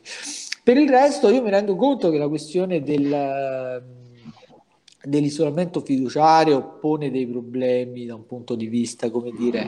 costituzionale. Io ripeto, non ritengo che ci siano i margini della riserva di giurisdizione, perché non stiamo parlando di libertà personale dal mio punto di vista. Nella giurisprudenza della Corte Costituzionale la libertà personale è tutto quanto attiene direttamente alla limitazione fisica o al trattamento fisico, in questo caso di un'attività sanitaria. Però ripeto, a me non risulta che, lasciamo perdere lo straordinario, no? Perché lo straordinario ci può creare dei problemi anche di inquadramento più generale, perché tanti sono i fattori e tanti bilanciamenti diversi rispetto all'ordinario, ma nell'ordinario a me non risulta che i reparti di ospedale in quarantena, ripeto, i reparti di malattie infettive in quarantena, in cui le persone sono chiuse dentro, siano tutte delle persone chiuse in un ospedale perché c'è un'autorizzazione della magistratura o qualcuno deve aver chiesto l'autorizzazione della magistratura perché il soggetto è potenzialmente contagioso. Okay? A me non risulta. E non credo che nell'ordinario questo avvenga, quindi voglio immaginare che neppure nello straordinario è una cosa del genere può avvenire. Quindi per me siamo all'interno dell'articolo 16 della Costituzione, siamo d'accordo, nel senso che Mario mi conosce bene, io ho grandi difficoltà a essere d'accordo con il governo, quale che sia il governo in carica. Figuriamoci, c'era quella battuta che diceva di Luttazzi, che diceva: io avevo sempre che uno ha tanti problemi quando la destra è al governo. C'era questo signore che aveva problemi di insonnia, diceva: io quando c'era la destra al governo non riesco a dormire la notte, e infatti quando c'era D'Alema sono stato settimane senza dormire. Quindi, premesso che, come dire, io non sto dalla parte del governo, anche se questo governo sarebbe tecnicamente di centro-sinistra o giù di lì, ho delle difficoltà a essere d'accordo con il governo, qualunque esso sia. Ritengo però che su una serie di cose che sono emerse, che sono state dette, io mi trovo assolutamente d'accordo: la confusione, i messaggi contrastanti, competenze di ordine pubblico a soggetti che non... Ecco, io devo dire, su un punto sarei stato estremamente preoccupato e non avrei avuto problemi a parlare di stato d'assedio o del limite del colpo di Stato, quando c'è stata una discussione all'inizio in cui si diceva: facciamo fare l'ordine pubblico ai militari. Noi sappiamo che i militari già oggi possono fare ordine pubblico, strade sicure davanti alle ambasciate, una serie di funzioni come dire, di corredo dell'ordine pubblico e della pubblica sicurezza. Ma quanto si è discusso di questa questione, ecco, lì per me quello era l'indice, la spia che si stava andando oltre una soglia che è la soglia costituzionale. Per il resto, e così poi non è stato. Per il resto onestamente io non vedo, però auguriamoci, io mi auguro che qualche causa finalmente arriva poi a un giudice, arrivi serenamente a un giudice quando questa situazione sarà finita, e quindi, come giustamente è stato detto, la giurisdizione non sarà condizionata, perché la giurisdizione in questa fase storica è condizionata e non ce ne dobbiamo né volere a male né altro, dobbiamo essere consapevoli di questo. Però io sono convinto che quando questa storia finirà e qualcuno porterà alcune di queste questioni davanti ai giudici, credo che sia molto importante che questioni di costituzionalità vengano sollevate, o che semplicemente si decida in un senso piuttosto che in un altro, perché questo ci consente anche di fare chiarezza, ci consente di fare chiarezza da un punto di vista teorico, ci consente di fare chiarezza da un punto di vista pratico, perché un precedente di questo tipo, che va a inquadrare quella fattispecie effettivamente come una violazione della libertà personale, è semplicemente un avanzamento delle garanzie dei cittadini e della nostra democrazia. Ripeto, io non vedo un problema di riserva di giurisdizione, resto convinto che l'impostazione generale sia costituzionalmente conforme, ma come sono pronto a rivedere le mie valutazioni. Mi scuserete, ma devo andare via perché ho un'altra situazione familiare da risolvere. Scusate. Antonello, grazie. Grazie Antonello. Grazie a voi. Ciao, grazie, un abbraccio. Bene. Allora, io torno, purtroppo mi ero preso dalla discussione, dalla conversazione tra Antonello e Marco, e mi sono dimenticato di attivare il modulo per la registrazione in uscita, quindi vi invito tutti a registrarvi in uscita, chiaramente dopo aver compilato il modulo con la risposta alla terza domanda. Io direi che comunque potremmo concludere partendo anche un pochino dall'introduzione che io ho voluto fare a questo webinar. E discorso che comunque queste situazioni di emergenza, cioè noi pensiamo, senza andare troppo indietro nella storia, no? Noi pensiamo all'11 settembre del 2001, no? Poi dall'11 settembre del 2001 in poi sono state introdotte delle misure, chiaramente, per fronteggiare l'emergenza. Scusate, chi ha il cellulare? Per fronteggiare l'emergenza del terrorismo, e purtroppo il mondo non si è più tornati indietro, ecco. Io ritengo che ciò sia un male. In ogni caso, nella questione specifica dell'emergenza coronavirus, che rappresenta ovviamente, per fortuna, un unicum nella nostra storia, sia sociale ma anche e soprattutto giuridica, è fondamentale comunque tenere il livello di vigilanza alto. E quindi ecco, l'esercizio del diritto del cittadino ad accedere alla giurisdizione è di fondamentale importanza, perché è quella la sede in cui si possono sostenere le ragioni,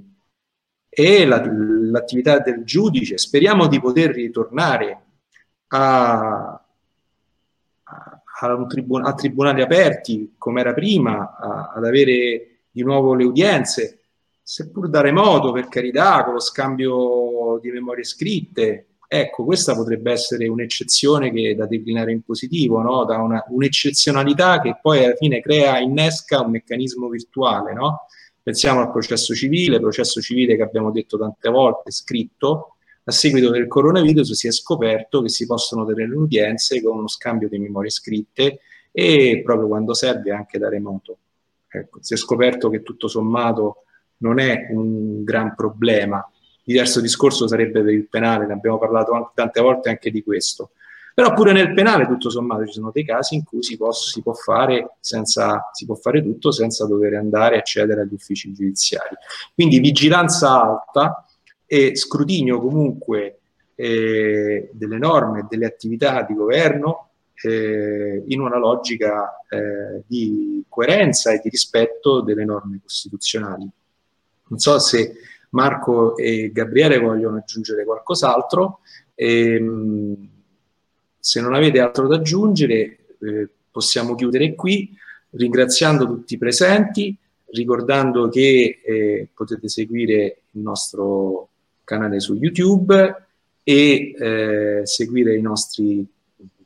pagine su Facebook, anche su LinkedIn, e il nostro account su Twitter. Noi organizzeremo sempre convegni perché fa parte dei nostri, diciamo, obblighi statutari, dei nostri vincoli statutari.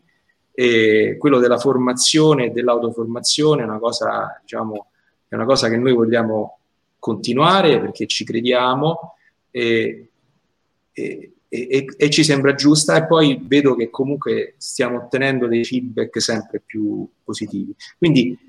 cari Marco, caro Gabriele, se volete aggiungere qualcos'altro fatelo pure con piena libertà, dopodiché possiamo chiudere questa diretta e salutare tutti quanti, alla prossima volta. Io devo solo ringraziare per l'ascolto e scusarmi se a volte non sono salutato.